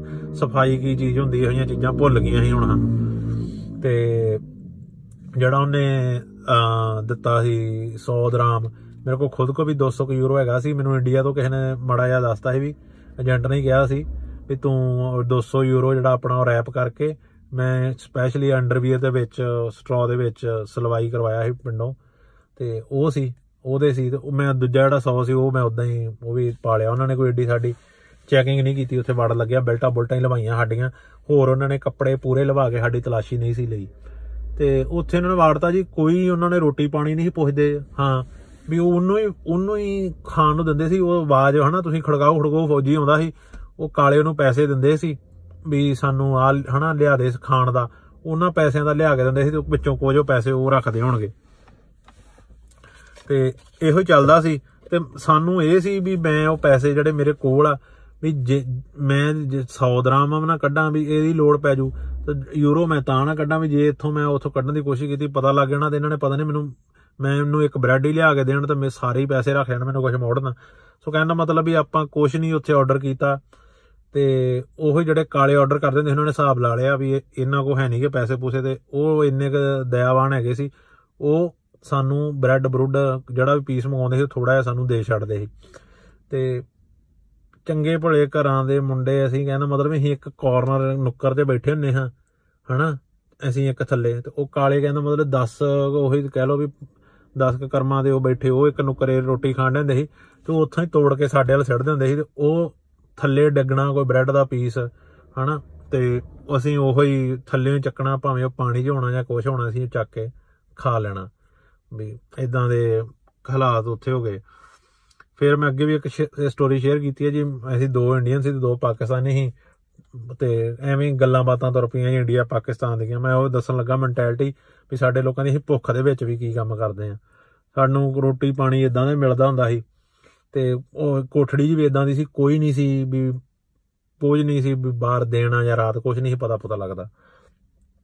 ਤੇ ਉਹ ਉਹ ਅਸੀਂ ਉੱਥੇ ਬੈਠੇ, ਇੰਡੀਆ ਪਾਕਿਸਤਾਨ ਦੀਆਂ ਗੱਲਾਂ ਛੇੜ ਲੀਆਂ ਵਾਰ ਦੀਆਂ ਗੱਲਾਂ ਛੇੜ ਲੀਆਂ ਉਦੋਂ ਮੈਨੂੰ ਵੀ ਨਹੀਂ ਸੀ, ਉਦੋਂ ਤੱਕ ਮੈਨੂੰ ਪਤਾ ਹੁੰਦਾ ਸੀ ਵੀ ਪਾਕਿਸਤਾਨ ਵਾਲੀ ਸਾਈਡ ਆਂਦੇ ਵੀ 65 ਦੀ ਜੰਗ ਅਸੀਂ ਜਿੱਤੇ, ਕਿਉਂਕਿ ਆਪਾਂ ਦੇ ਅਸੀਂ ਅਸੀਂ ਇੰਡੀਆ ਸਾਡਾ ਇਹ ਅਸੀਂ ਮੰਨਦੇ ਵੀ 65 ਦੀ ਵੀ ਅਸੀਂ ਜਿੱਤੇ 71 ਦੀ ਵੀ ਅਸੀਂ ਜਿੱਤੇ, ਜਿੰਨੀਆਂ ਵੀ ਜੰਗਾਂ ਹੋਈਆਂ ਇੰਡੀਆ ਜਿੱਤਿਆ। ਉਹ ਅਸੀਂ ਉਹੜੀ ਗੱਲ ਤੋਂ ਬਹਿਸ ਪਏ ਇਹੋ ਜਿਹੀਆਂ ਗੱਲਾਂ ਦਾ ਅਸੀਂ ਬਹਿਸ ਕੇ ਤੇ ਅਸੀਂ ਪੂਰਾ ਵੀ ਗਰਮ ਹੋ ਗਏ। ਅਸੀਂ ਇੱਕ ਦੂਜੇ ਨੂੰ ਵੀ ਉਹੀ ਕਹਿੰਦੇ ਪਹਿਲਾਂ ਆ ਛਤਰਾਉਣ ਨੂੰ ਫੜੀਏ ਵੀ ਇੱਕ ਦੂਜੇ ਨੂੰ। ਉਹ ਜਿਹੜਾ ਉਹੀ ਸਾਡੇ ਨਾਲ ਕੱਦ ਖੜ ਜਾ ਜਿਹਨੂੰ ਅਸੀਂ ਚਾਚਾ ਕਹਿੰਦੇ ਹਾਂ। ਉਹਨੇ ਕਿਹਾ ਵੀ ਉਹ ਇਸ ਬੰਦੇ ਦੇ ਬਣੋ ਪੁੱਤ ਤੇ ਕਹਿੰਦਾ ਵੀ ਤੁਸੀਂ ਇਹ ਨਹੀਂ ਵੇਖਣ ਦਾ ਵੀ ਕਿਹੜੀਆਂ, ਕਿਹੜੀ ਆਪਾਂ ਸਿਚੁਏਸ਼ਨ ਦੇ ਵਿੱਚ ਫਸੇ ਆ ਰੋਟੀ ਆਪਾਂ ਨੂੰ ਨਹੀਂ ਜੋੜਨ ਡਈ, ਤੁਸੀਂ ਸਾਲਿਓ ਕਹਿੰਦਾ ਇੰਡੀਆ, ਪਾਕਿਸਤਾਨ ਲਾਈ ਕਹਿੰਦਾ। ਉੱਥੇ ਤਾਂ ਮੈਂ ਠੰਡਾ ਹੋ ਗਿਆ, ਪਰ ਮੈਨੂੰ ਮਨ ਦੇ ਵਿੱਚ ਮੈਨੂੰ ਬੜਾ ਉਹ ਗੁੱਸਾ ਆਣਾ ਵੀ ਮੈਂ, ਵੀ ਇਹਨੂੰ ਮੈਂ ਨਹੀਂ ਛੱਡਣਾ, ਹਨਾ। ਤੇ ਉਹ ਗੱਲ ਕੀ ਸੀ ਤੇ ਫਿਰ ਚਾਰ ਪੰਜ ਦਿਨ ਨੰਗ- ਲੰਘੇ ਹਨਾ? ਤੇ ਸੱਚੀ ਗੱਲ ਆ ਕੋਈ ਆਪਾਂ ਟਾਇਲਟ ਨਹੀਂ ਗਏ ਹਨਾ? ਕੁਛ ਨਹੀਂ ਪਿਸ਼ਾਬ ਕਰੀਦਾ ਸੀ ਉੱਥੇ ਜਦੋਂ ਜਾਣਾ ਟਾਇਲਟ ਆਉਣੇ ਵੀ ਕੀ ਸੀ, ਖਾਣ ਨੂੰ ਕੁਛ ਹੈ ਨਹੀਂ ਸੀ। ਤੇ ਚਾਰਾਂ ਪੰਜਾਂ ਦਿਨਾਂ ਬਾਅਦ ਜਿਹੜੇ ਦੂਸਰੇ ਰੂਮ ਦੇ ਵਿੱਚ ਸੀ ਨਾ ਜਿਹੜੇ ਹੋਰ ਕੋ ਬੈਰਕ ਦੇ ਵਿੱਚ ਸੀ ਇੰਡੀਅਨ ਉਹਨਾਂ ਦੀ ਗਵਾਹੀ ਗੋਈ ਆਸਤੇ ਕੋਈ ਲੋੜ ਪਈ ਤੇ ਉਹਨਾਂ ਨੇ ਮੈਨੂੰ ਸ- ਬਾਹਰ ਹਨਾ ਲੈ ਗਏ। ਮੈਨੂੰ ਵੀ ਉਹਨਾਂ ਨੂੰ ਪਤਾ ਸੀ ਵੀ ਇਹਨੂੰ ਇੰਗਲਿਸ਼ ਵਗੈਰਾ ਆਉਂਦੀ ਹੈ ਉਹਦੇ ਕਰਕੇ ਮੈਨੂੰ ਲੈ ਗਿਆ ਤੇ ਮੈਂ ਬਾਹਰ ਗਿਆ ਮਾੜਾ ਜਿਹਾ ਤੇ ਮੈਂ ਧੁੱਪ ਧੱਪ ਵੇਖੀ ਤੇ ਮੈਂ ਆ ਕੇ ਬਾਹਰ ਦੱਸਿਆ, ਅੰਦਰ ਆ ਕੇ ਉਹਨਾਂ ਨੂੰ ਦੱਸਿਆ ਵੀ ਬਾਹਰ ਅੱਜ ਦਿਨ ਆ ਜੇ, ਇੰਨਾ ਕੁ ਟਾਈਮ ਲੱਗਦਾ। ਹਨਾ, ਤੇ ਉਹ ਬੜੇ ਖੁਸ਼ ਹੋਏ, ਮੈਨੂੰ ਬੜਾ ਹੀ ਕਰਮਾਂ ਵਾਲਾ ਮੰਨਣ ਵੀ ਇਹ ਬਾਹਰੋਂ ਗੇੜੀ ਕੱਢ ਕੇ ਆਇਆ। ਤੇ ਮੈਂ ਕਿਹਾ ਜੀ, ਚਲੋ, ਸੋ ਇਦਾਂ ਕਰਦੇ ਆ ਜੀ, ਉੱਥੇ ਸਾਡੇ ਮੇਰੇ ਖਿਆਲ ਦੇ ਨਾਲ 13 ਕਿ 14 ਦਿਨ ਉਹਨਾਂ ਸਾਨੂੰ ਉੱਥੇ ਰੱਖਿਆ। ਤੇ 13 14 ਦਿਨਾਂ ਬਾਅਦ ਉਹਨਾਂ ਨੇ ਇੱਕ ਬੱਸ ਕੀਤੀ ਰੈਡੀ ਬੱਸ ਦੇ ਵਿੱਚ ਸਾਨੂੰ ਜਿੰਨੇ ਵੀ ਸੀ ਅਸੀਂ ਅਹ, ਪੰਜ ਛੇ ਜਿਹੜੇ ਇੰਡੀਅਨ ਸੀ ਤੇ ਦੋ ਹੀ ਜਿਹੜੇ ਯਾਨੀ ਕਿ ਟੋਟਲ ਅਸੀਂ 6-7 ਇਨਕਲੂਡਿੰਗ ਪਾਕਿਸਤਾਨੀ ਉਹ ਬਾਏ ਬਾਕੀ ਜਿੰਨੇ ਵੀ ਅਹ, ਹੋਰਾਂ ਕੰਟਰੀਆਂ ਤੋਂ ਆਏ ਸੀ ਬੱਸ ਤਿਆਰ ਕੀਤੀ ਉਹਨਾਂ ਨੇ ਹਰੇਕ ਦੇ ਹੱਥ ਕੜੀ ਲਾਈ ਉਹ ਪੱਕੀ ਲੋਹੇ ਵਾਲੀ ਲਾ ਕੇ ਬੱਸ 'ਚ ਭਾਏ ਤੇ ਬੱਸ ਦੀਆਂ ਜਿਹੜੀਆਂ ਉਹ ਬਾਹ ਆਰਮ ਰੈਸਟ ਹੁੰਦੀਆਂ ਉਹਨਾਂ ਦੇ ਨਾਲ ਹੱਥ ਕੜੀਆਂ ਲਾ ਕੇ ਸਾਰੀ ਬੱਸ ਫਿਲ ਕੀਤੀ ਤੇ ਵਿੱਚ ਦੋ ਕੁ ਉਹਨਾਂ ਦੇ ਫੌਜੀ ਬੈਠੇ ਤੇ ਉਹਨਾਂ ਨੇ ਬੱਸ ਤੋੜ ਲਈ। ਕੁਝ ਨਹੀਂ ਪਤਾ ਕਿੱਥੇ ਲੈ ਕੇ ਚੱਲੇ ਆ ਕੀ ਹਿਸਾਬ ਆ। ਉਹ ਬੱਸ ਤੋੜ ਕੇ ਤੇ ਅਹ, ਰਾਹ 'ਚ ਇੱਕ ਥਾਂ ਉਹਨਾਂ ਨੇ ਡੱਕ ਕੇ ਸਾਨੂੰ ਉੱਥੋਂ ਉਹਨਾਂ ਨੇ ਦੁੱਧ ਦਾ ਇੱਕ ਇੱਕ ਪੈਕੇਟ ਲਿਆ ਉਹਨਾਂ ਨੇ ਕਿਸੇ ਜਗ੍ਹਾ ਤੋਂ। ਇੱਕ ਇੱਕ ਪੈਕੇਟ ਸਾਨੂੰ ਸਾਰਿਆਂ ਨੂੰ ਦਿੱਤਾ ਪੀਣ ਨੂੰ ਦੁੱਧ ਦਾ। ਉਹ ਪਤਾ ਨਹੀਂ ਕਿੱਥੋਂ ਉਹਨਾਂ ਨੇ ਦਰਿਆ ਦੇ ਲਈ ਵਿਖਾਈ ਦੁੱਧ ਦਾ ਪੈਕਟ ਲਿਆ ਤੇ ਦੁੱਧ ਦਾ ਪੈਕਟ ਤੇ ਫਿਰ ਸਾਨੂੰ ਲੈ ਗਏ ਉਹ ਅਹ, ਪਤਾ ਨਹੀਂ ਸੀ ਪਰ ਉੱਥੇ ਜਾ ਕੇ ਪਤਾ ਲੱਗਾ ਅਲਜੀਰੀਆ ਵਾਲੀ ਸਾਈਡ ਅਲਜੀਰੀਆ ਦੇ ਬਾਰਡਰ ਤੇ। ਵੀ ਰੇਤਾ ਜੀ ਟੈਪ ਸੀ ਹਨਾ ਰੇਗਿਸਤਾਨ ਜਾਂ ਕੱਚੇ ਜੇ ਟੈਪ ਦੇ ਘਰ ਦੀਆਂ ਪੋਸਟਾਂ ਸੀ ਉੱਥੇ ਫੌਜੀਆਂ ਦੀਆਂ। ਤੇ ਉੱਥੇ ਸਾਨੂੰ ਅਸੀਂ ਪਹੁੰਚ ਹੀ ਗਏ ਸੀ ਦਿਨ ਦਿਨ ਦੇ ਚੰਗੇ ਦਿਨ ਦੇ ਟਾਈਮ ਉੱਥੇ ਸਾਰੇ ਹੀ, ਉੱਥੇ ਹੋਰ ਵੀ ਉਹਨਾਂ ਨੇ ਲੋਕੀ ਇਕੱਠੇ ਕੀਤੇ ਸੀ, ਹੋਰ ਵੀ ਕਾਲੇ ਹੈਗੇ ਸੀ ਉਹ ਜਿਹੜੇ ਅਫਰੀਕਨ ਕੰਟਰੀਆਂ ਤੋਂ ਉਹਨਾਂ ਨੇ ਤੇ ਤੋੜੇ ਜੇ ਚੱਕੇ, ਤੋੜਿਆਂ ਦੇ ਵਿੱਚ ਸਮਾਨ ਇਦਾਂ ਦਾ, ਹਨਾ। ਉਹਨਾਂ ਨੂੰ ਤਾਂ ਕੋਈ ਟੈਨਸ਼ਨ ਹੀ ਨਹੀਂ ਉਹ ਤਾਂ ਹੱਸਣ, ਖੇਡਣ, ਹਨਾ, ਵੀ ਉਹ ਤਾਂ ਮਜ਼ਾਕ ਇੱਕ ਦੂਜੇ ਨੂੰ ਕਰਨ। ਕਿਉਂਕਿ ਉਹਨਾਂ ਨੇ ਪੈਸੇ ਪੂਸੇ ਨੇ ਨਹੀਂ ਲਾ ਕੇ ਆਏ ਸੀ ਤੇ ਉਹਨਾਂ ਦੀਆਂ ਨਾਲ ਹੀ ਕੰਟਰੀਆਂ ਪੈਂਦੀਆਂ ਸੀ ਤੇ ਉਹਨਾਂ ਨੂੰ ਏਡੀ ਟੈਨਸ਼ਨ ਵੀ ਨਹੀਂ ਸੀ ਆਪਣੇ ਵਰਗਿਆਂ ਨੂੰ ਅਸੀਂ ਪਹਿਲੀ ਵਾਰੀ ਸਿਚੁਏਸ਼ਨ ਦੇ ਵਿੱਚ ਫਸੇ ਆ ਵੀ ਇਹ ਕਿੱਥੇ ਫਸ ਗਏ। ਅਸੀਂ ਕਿਹਾ ਵੀ ਪਤਾ ਨਹੀਂ ਕੀ ਕਰਨਾ, ਹਨਾ, ਉੱਥੇ ਇਕੱਠੇ ਕਰ ਲਿਆ ਉਹਨਾਂ ਨੇ ਸਾਰੇ, ਹਨਾ। ਤੇ ਸੂਰਜ ਡੁੱਬਣ ਲੱਗ ਪਿਆ। ਤੇ ਝਾੜੀਆਂ ਬੂਝੇ ਜੇ ਇਦਾਂ ਦਾ ਹੀ ਸਾਰਾ ਆਲਾ ਦੁਆਲਾ। ਤੇ ਉਹ ਅਹ, ਸ਼ਾਮਾਂ ਦਾ ਟਾਈਮ ਆਇਆ ਉਦੋਂ ਸਾਰੇ ਨੇ ਸਾਨੂੰ ਇਕੱਠੇ ਕਰਕੇ ਤੇ ਚਾਰ ਕੁ ਫੌਜੀ ਖਲੋ ਗਏ ਤੇ ਉਹ ਗੰਨਾ ਕਰਕੇ ਸਾਡੇ ਨਾਲ ਖਲੋ ਗਏ। ਉਹ ਕਰਦੇ ਤੇ ਮਜ਼ਾਕ ਸੀ ਪਰ ਉਦੋਂ ਮੈਨੂੰ ਨਹੀਂ ਸੀ ਪਤਾ ਵੀ ਹਨਾ ਵੀ ਇਹ ਡਰੀਏ ਵੀ ਇਹ ਸਾਲੇ ਕੀ ਲੱਗੇ ਕਰਨ ਕਿਤੇ ਵਾਕਈ ਗੋਲੀਆਂ ਗਾਲੀਆਂ ਨਾ ਮਾਰ ਦੇਣ ਹਨਾ। ਉਹ ਛੇ- ਮਜ਼ਾਕ ਹੀ ਕਰਦੇ ਸੀ ਛੇੜਦੇ ਸੀ ਨਾ। ਜਦੋਂ ਥੋੜਾ ਜਿਹਾ ਹਨੇਰਾ ਹੋ ਗਿਆ ਤੇ ਉਹਨਾਂ ਨੇ ਸੋ ਉਹਨਾਂ ਨੇ ਅਮ, ਇਸ਼ਾਰਿਆਂ ਦੇ ਸਾਨੂੰ ਸਮਝਾਤਾ ਵੀ ਤੁਸੀਂ ਉਧਰਲੀ ਸਾਈਡ ਚੱਲ ਜਾਓ। ਅਲਜੀਰੀਆ ਵਾਲੀ ਸਾਈਡ ਉਧਰਲੀ ਸਾਈਡ ਕੋਈ ਸਾਨੂੰ, ਕੋਈ ਫੌਜੀ ਫੌਜੀ ਉਧਰਲੀ ਸਾਈਡ ਦਿਖਦਾ ਨਹੀਂ ਸੀ। ਫਿਰ ਜਿੱਧਰ ਨੂੰ ਕਾਲੇ ਤੁਰ ਪਏ, ਅਸੀਂ ਵੀ ਉਹਨਾਂ ਦੇ ਪਿੱਛੇ ਪਿੱਛੇ, ਹਨਾ। ਤੇ ਹਨੇਰਾ ਹੋਣ ਲੱਗ ਪਿਆ, ਅਸੀਂ ਤੁਰੇ ਜਾਈਏ। ਪਤਾ ਲੱਗ ਗਿਆ ਵੀ ਹੁਣ ਅਲਜੀਰੀਆ ਦੇ ਵਿੱਚ ਐਂਟਰ ਹੋ ਗਏ ਆ, ਵੀ ਤੇ ਥੋੜਾ ਜਿਹਾ ਤੁਰੇ ਆ ਤੇ ਅੱਗੇ ਸਾਨੂੰ ਕੁਝ ਲ- ਟੱਕਰ ਗਏ ਫਿਰ। ਉਹ ਵੀ ਮੁਸਲਿਮ ਸੀ, ਪਤਾ ਨਹੀਂ ਉਹ ਅਲਜੀਰੀਅਨ ਸੀ ਕਿ ਮੋਰੋਕਨ ਸੀ, ਹਨਾ। ਵੀ ਲੈਂਗੁਏਜ ਵਗੈਰਾ ਸੇਮ ਹੀ ਹੈ ਜਿੱਦਾਂ ਹੁਣ ਆਪਾਂ ਕਹਿ ਲਈਏ ਇੰਡੀਅਨ ਪੰਜਾਬ ਕਹਿ ਲਓ ਤੇ ਪਾਕਿਸਤਾਨੀ ਪੰਜਾਬ ਕਹਿ ਲਓ ਕਲਚਰ ਸੇਮ ਹੀ। ਤੇ ਕੁਝ ਹੀ ਜ਼ਬਾਨਾਂ। ਉਹ ਸਾਨੂੰ ਟੱਕਰ ਗਏ ਤੇ ਉਹਨਾਂ ਨੇ ਸ- ਆਪਣੇ ਮਗਰ ਲਾ ਲਏ, ਹਨਾ, ਫਿਰ ਉਹਨਾਂ ਨੇ।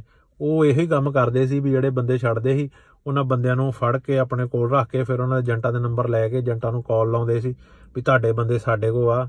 ਉਹ ਫਿਰ ਏਜੰਟ ਅੱਗੇ ਆਉਂਦੇ ਸੀ, ਤੂੰ ਦੱਸ ਵੀ ਤੂੰ ਇਹ ਮੈਂ ਤੈਨੂੰ ਇੰਨੇ ਬੰਦੇ ਆ, ਮੈਂ ਪਰ ਬੰਦੇ ਤੈਨੂੰ 100 ਯੂ 100 ਯੂਰੋ ਦਊਂਗਾ ਤਾਂ ਤੂੰ ਇਹਨਾਂ ਨੂੰ ਫਲਾਣੀ ਥਾਂ ਪਹੁੰਚਾ ਦੇ।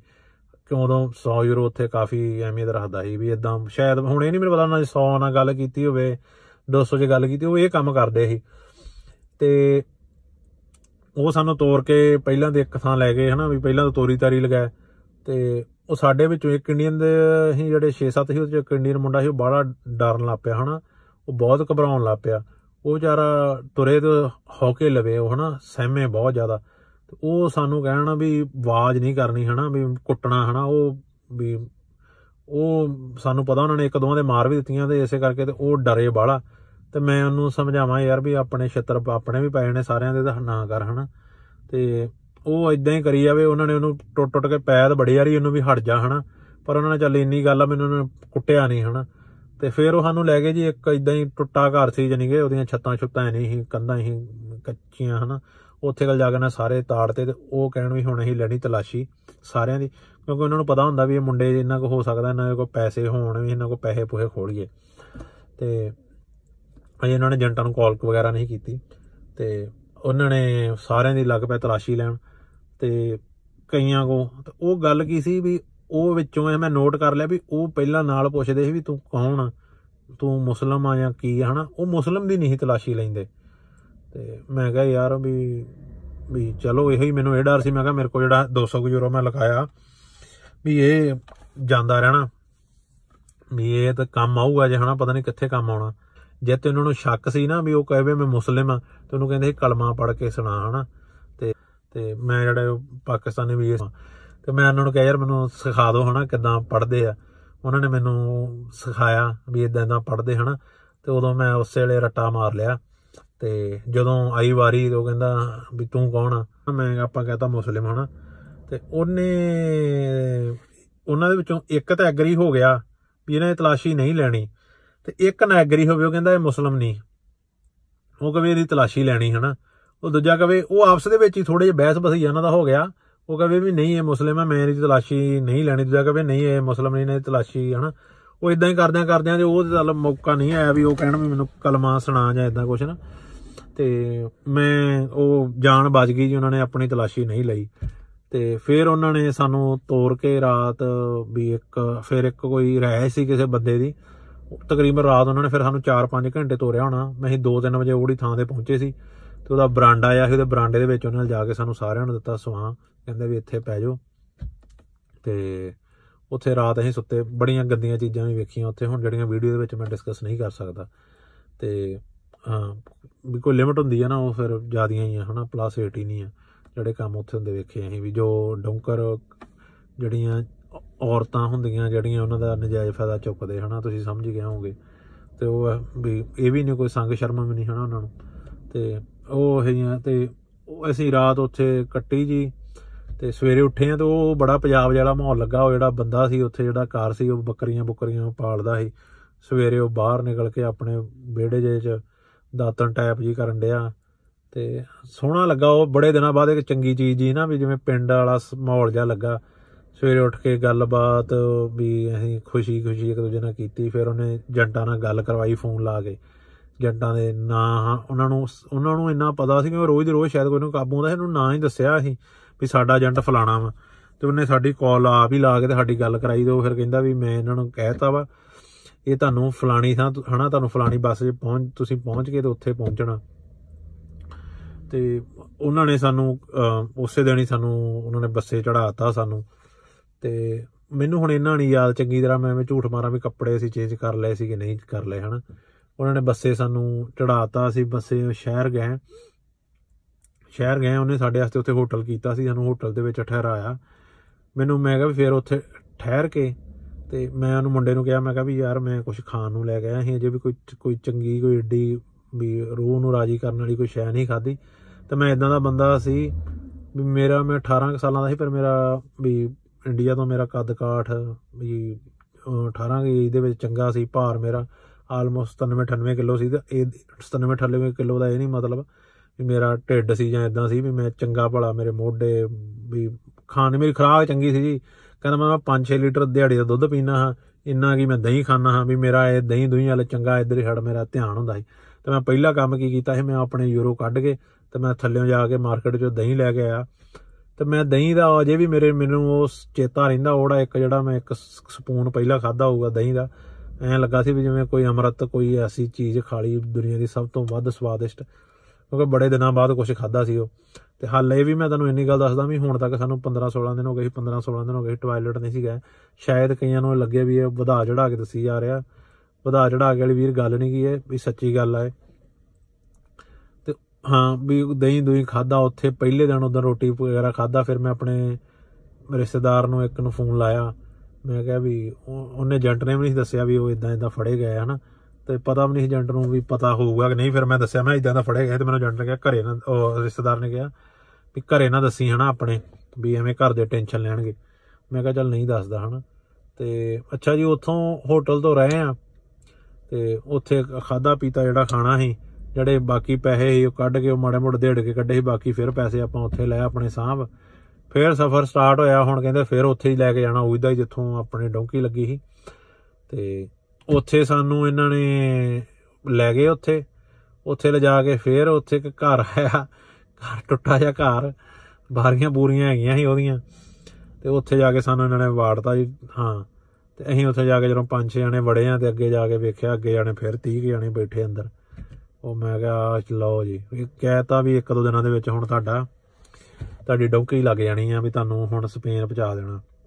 ਤੇ ਪਰ ਐ ਕੀ ਕਹਿੰਦੇ ਤੁਹਾਨੂੰ ਬਾਰਡਰ ਨਹੀਂ ਟਪਾਉਣਾ ਐ ਕਿ ਤੁਹਾਨੂੰ ਕਿਸ਼ਤੀ ਰਾਹੀਂ ਲੈ ਕੇ ਜਾਣਾ, ਕਿਉਂਕਿ ਸਮੁੰਦਰ ਦਾ ਵੀ ਰਸਤਾ ਹੈਗਾ ਵੀ ਤੁਹਾਨੂੰ ਸਮੁੰਦਰ ਦੇ ਰਸਤੇ ਲੈ ਕੇ ਜਾਣਾ। ਤੇ ਉਹਨਾਂ ਨੇ ਸਾਨੂੰ ਕੀ ਕਰਨਾ, ਉੱਥੇ ਅਸੀਂ ਬਾੜਤਾ ਤਾੜਤਾ, ਕੋਈ ਬਾਹਰ ਬੋਰ ਜਾਣ ਨਹੀਂ ਸੀ। ਉੱਥੇ ਵੀ ਇੱਕ ਕਮਰਾ ਸੀ, ਜਿੱਥੇ ਟਾਇਲਟ ਵਗੈਰਾ ਕਰਨੋਂ ਸੀ। ਵੀ ਕੋਈ ਇਹ ਨਹੀਂ ਫਲਸ਼ ਵਗੈਰਾ ਸੀ ਵੀ ਉੱਥੇ ਢੇਰੀਆਂ ਲਾ ਕੇ ਆਈ ਦੀਆਂ ਸੀ ਵੀ ਉਹ ਕਮਰਾ ਸਾਈਡ ਤੇ ਸੀ ਬਸ, ਹਾਂ। ਉਹ ਜਦੋਂ ਸੁੱਕ ਜਾਣੀ ਤੇ ਉਹ ਸਾਈਡ ਤੇ ਕਰ ਦਿੰਦੇ ਸੀ ਮੁੰਡੇ, ਹਾਂ। ਇੰਨਾ ਕੀ ਹਨਾ। ਤੇ ਪੂੰਝਣ ਪਾਂਝਣ ਵਾਲਾ ਵੀ ਕੰਮ ਕੋਈ ਹੈ ਨਹੀਂ ਸੀ ਇਦਾਂ ਦਾ। ਤੇ ਇਹੀ ਕੰਮ ਕਰਦੇ ਹੁੰਦੇ ਸੀ। ਤੇ ਉੱਥੇ ਉਹਨਾਂ ਨੇ ਡੌਂਕਰ ਨੇ ਕਿਸੇ ਨੇ ਰੋਜ਼ ਆਉਣਾ, ਉਹ ਟੁਬੜਾ ਹੁੰਦਾ ਸੀ ਤੋੜੇ ਦੇ ਵਿੱਚ ਨਾ, ਉੱਥੇ ਉਹ ਜਿਹੜੀ ਰੋਟੀ ਉੱਥੇ ਖੁਬਸ ਆਂਦੇ ਉਹਨੂੰ।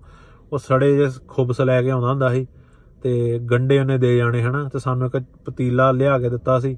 ਹਨਾ ਤੇ ਉਹਨੇ ਪਾਣੀ ਦੇਣਾ ਕੁਛ ਸਾਡੇ ਕੋਲ ਲੂਣ ਹੁੰਦਾ ਸੀ ਮੈਨੂੰ ਅਜੇ ਵੀ ਐਨ ਚੰਗੀ ਤਰ੍ਹਾਂ ਚੇਤੇ ਆ ਕਈ ਵਾਰੀ ਕੀ ਕਰਦੇ ਹੁੰਦੇ ਸੀ ਮੁੰਡੇ ਅਸੀਂ ਉਹ ਚ ਆਹ, ਅਹ, ਪਾਣੀ ਪਾਉਣਾ ਉਹ ਚ ਆਲੂ ਸਿੱਟ ਦੇਣੇ ਤੇ ਲੂਣ ਸਿੱਟ ਦੇਣਾ ਤੇ ਉਹੀ ਬਸ ਵੀ ਉਹਦੀ ਤਰੀ ਜੀ ਬਣਾ ਕੇ ਉਹੀ ਉਹਨਾਂ ਖੁਬਸ ਨਾਲ ਉਹ ਖੁਬਸ ਵੀ ਕਿਉਂਕਿ ਜੱਟ ਜਿੰਨੂੰ ਜੱਟ ਪੈਸੇ ਦਿੰਦਾ ਹੋਊ ਨਾ ਉਹ ਪੈਸੇ ਬਚਾਉਂਦਾ ਹੋਊ ਉਹਨੇ ਖੁਬਸ ਵੀ ਉਹ ਲੈ ਕੇ ਆਉਣੇ ਜਿਨ੍ਹਾਂ ਨੂੰ ਉਰਲੀ ਲੱਗੀ ਹੁੰਦੀ ਜਿਹੜੇ ਉਹਨੂੰ ਸ਼ਾਇਦ ਸਸਤੇ ਮਿਲ ਜਾਂਦੇ ਸੀ ਜਾਂ ਉਹਨੂੰ ਮੁਫਤ 'ਚ ਮਿਲ ਜਾਂਦੇ ਸੀ ਮਾਰਕੀਟਾਂ ਤੋਂ ਉਹਨੇ ਸਾਨੂੰ ਲਿਆ ਕੇ ਤੂੜਾ ਦੇ ਦੇਣਾ ਖੁਬਸਾਂ ਦਾ ਪਹਿਲਾਂ ਤੇ ਅਸੀਂ ਅੱਗ ਤੇ ਉਹ ਸਾੜ ਸਾੜ ਕੇ ਉਰਲੀ ਸਾੜਨੀ ਉਰਲੀ ਸਾੜ ਕੇ ਫਿਰ ਉਹ ਖਾਣੇ ਨੇ ਹਾਂ। ਤੇ ਇਹ ਵੀ ਨਹੀਂ ਵੀ ਸਾਨੂੰ ਬਹੁਤ ਭਰ ਪੇਟ ਉਹ ਦਿਹਾੜੀ 'ਚ ਅੱਧਾ ਕੁ ਇੰਨਾ ਕੁ ਪੀਸ ਅੱਧਾ ਕੁ ਬ੍ਰੈਡ ਦਾ ਉਹ ਆਉਂਦਾ ਹੁੰਦਾ ਸੀ ਅੱਧਾ ਅੱਧਾ ਆਉਂਦਾ ਹੁੰਦਾ ਸੀ।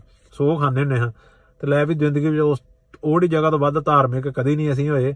ਵੀ ਰੋਜ਼ ਉੱਥੇ ਸਵੇਰੇ ਉੱਠ ਕੇ ਜਿਹੜਾ ਤੇ ਅਹ, ਅੱਲਾ ਨੂੰ ਮੰਨਣ ਵਾਲਾ ਜਿਹੜੇ ਪਾਕਿਸਤਾਨੀ ਉਹਨਾਂ ਨੇ ਉਹਨਾਂ ਨੇ ਬੜੀ ਨਮਾਜ਼ ਦਾ ਤੇ ਜਿਹੜੇ ਅਸੀਂ ਅਹ, ਸਿੱਖ ਪੂਰੀ ਅਰਦਾਸ ਅੱਖਾਂ ਜੋੜ ਕੇ ਐਨ ਅੱਖਾਂ ਇੱਕ ਅੰਤਰ ਧਿਆਨ ਹੋ ਕੇ ਅਰਦਾਸਾਂ ਕਰਨੀਆਂ ਸਵੇਰੇ ਸਾਰਿਆਂ ਨੇ ਖੜ ਕੇ ਵੀ ਰੱਬਾ ਪਾਰ ਲਾ ਤੇ ਬਾਰੀ ਥਾਣੀ ਬਾਹਰ ਵਹਿੰਦੇ ਰਹਿਣਾ। ਉਹਨੇ ਸਵੇਰੇ ਦੇ ਜਾਣੇ ਤੇ ਪੁੱਛਣਾ ਵੀ ਅੱਜ ਕਿੱਦਾਂ ਜਾਣਾ ਕਿਸੇ ਨੇ ਕਿ ਨਹੀਂ। ਉਹਨੇ ਅੱਗੇ ਜੱਟ ਨੇ ਕਹਿ ਦੇਣਾ ਨਹੀਂ ਨਹੀਂ ਮੌਸਮ ਨਹੀਂ ਸਹੀ ਸਮੁੰਦਰ ਨਹੀਂ ਸਹੀ।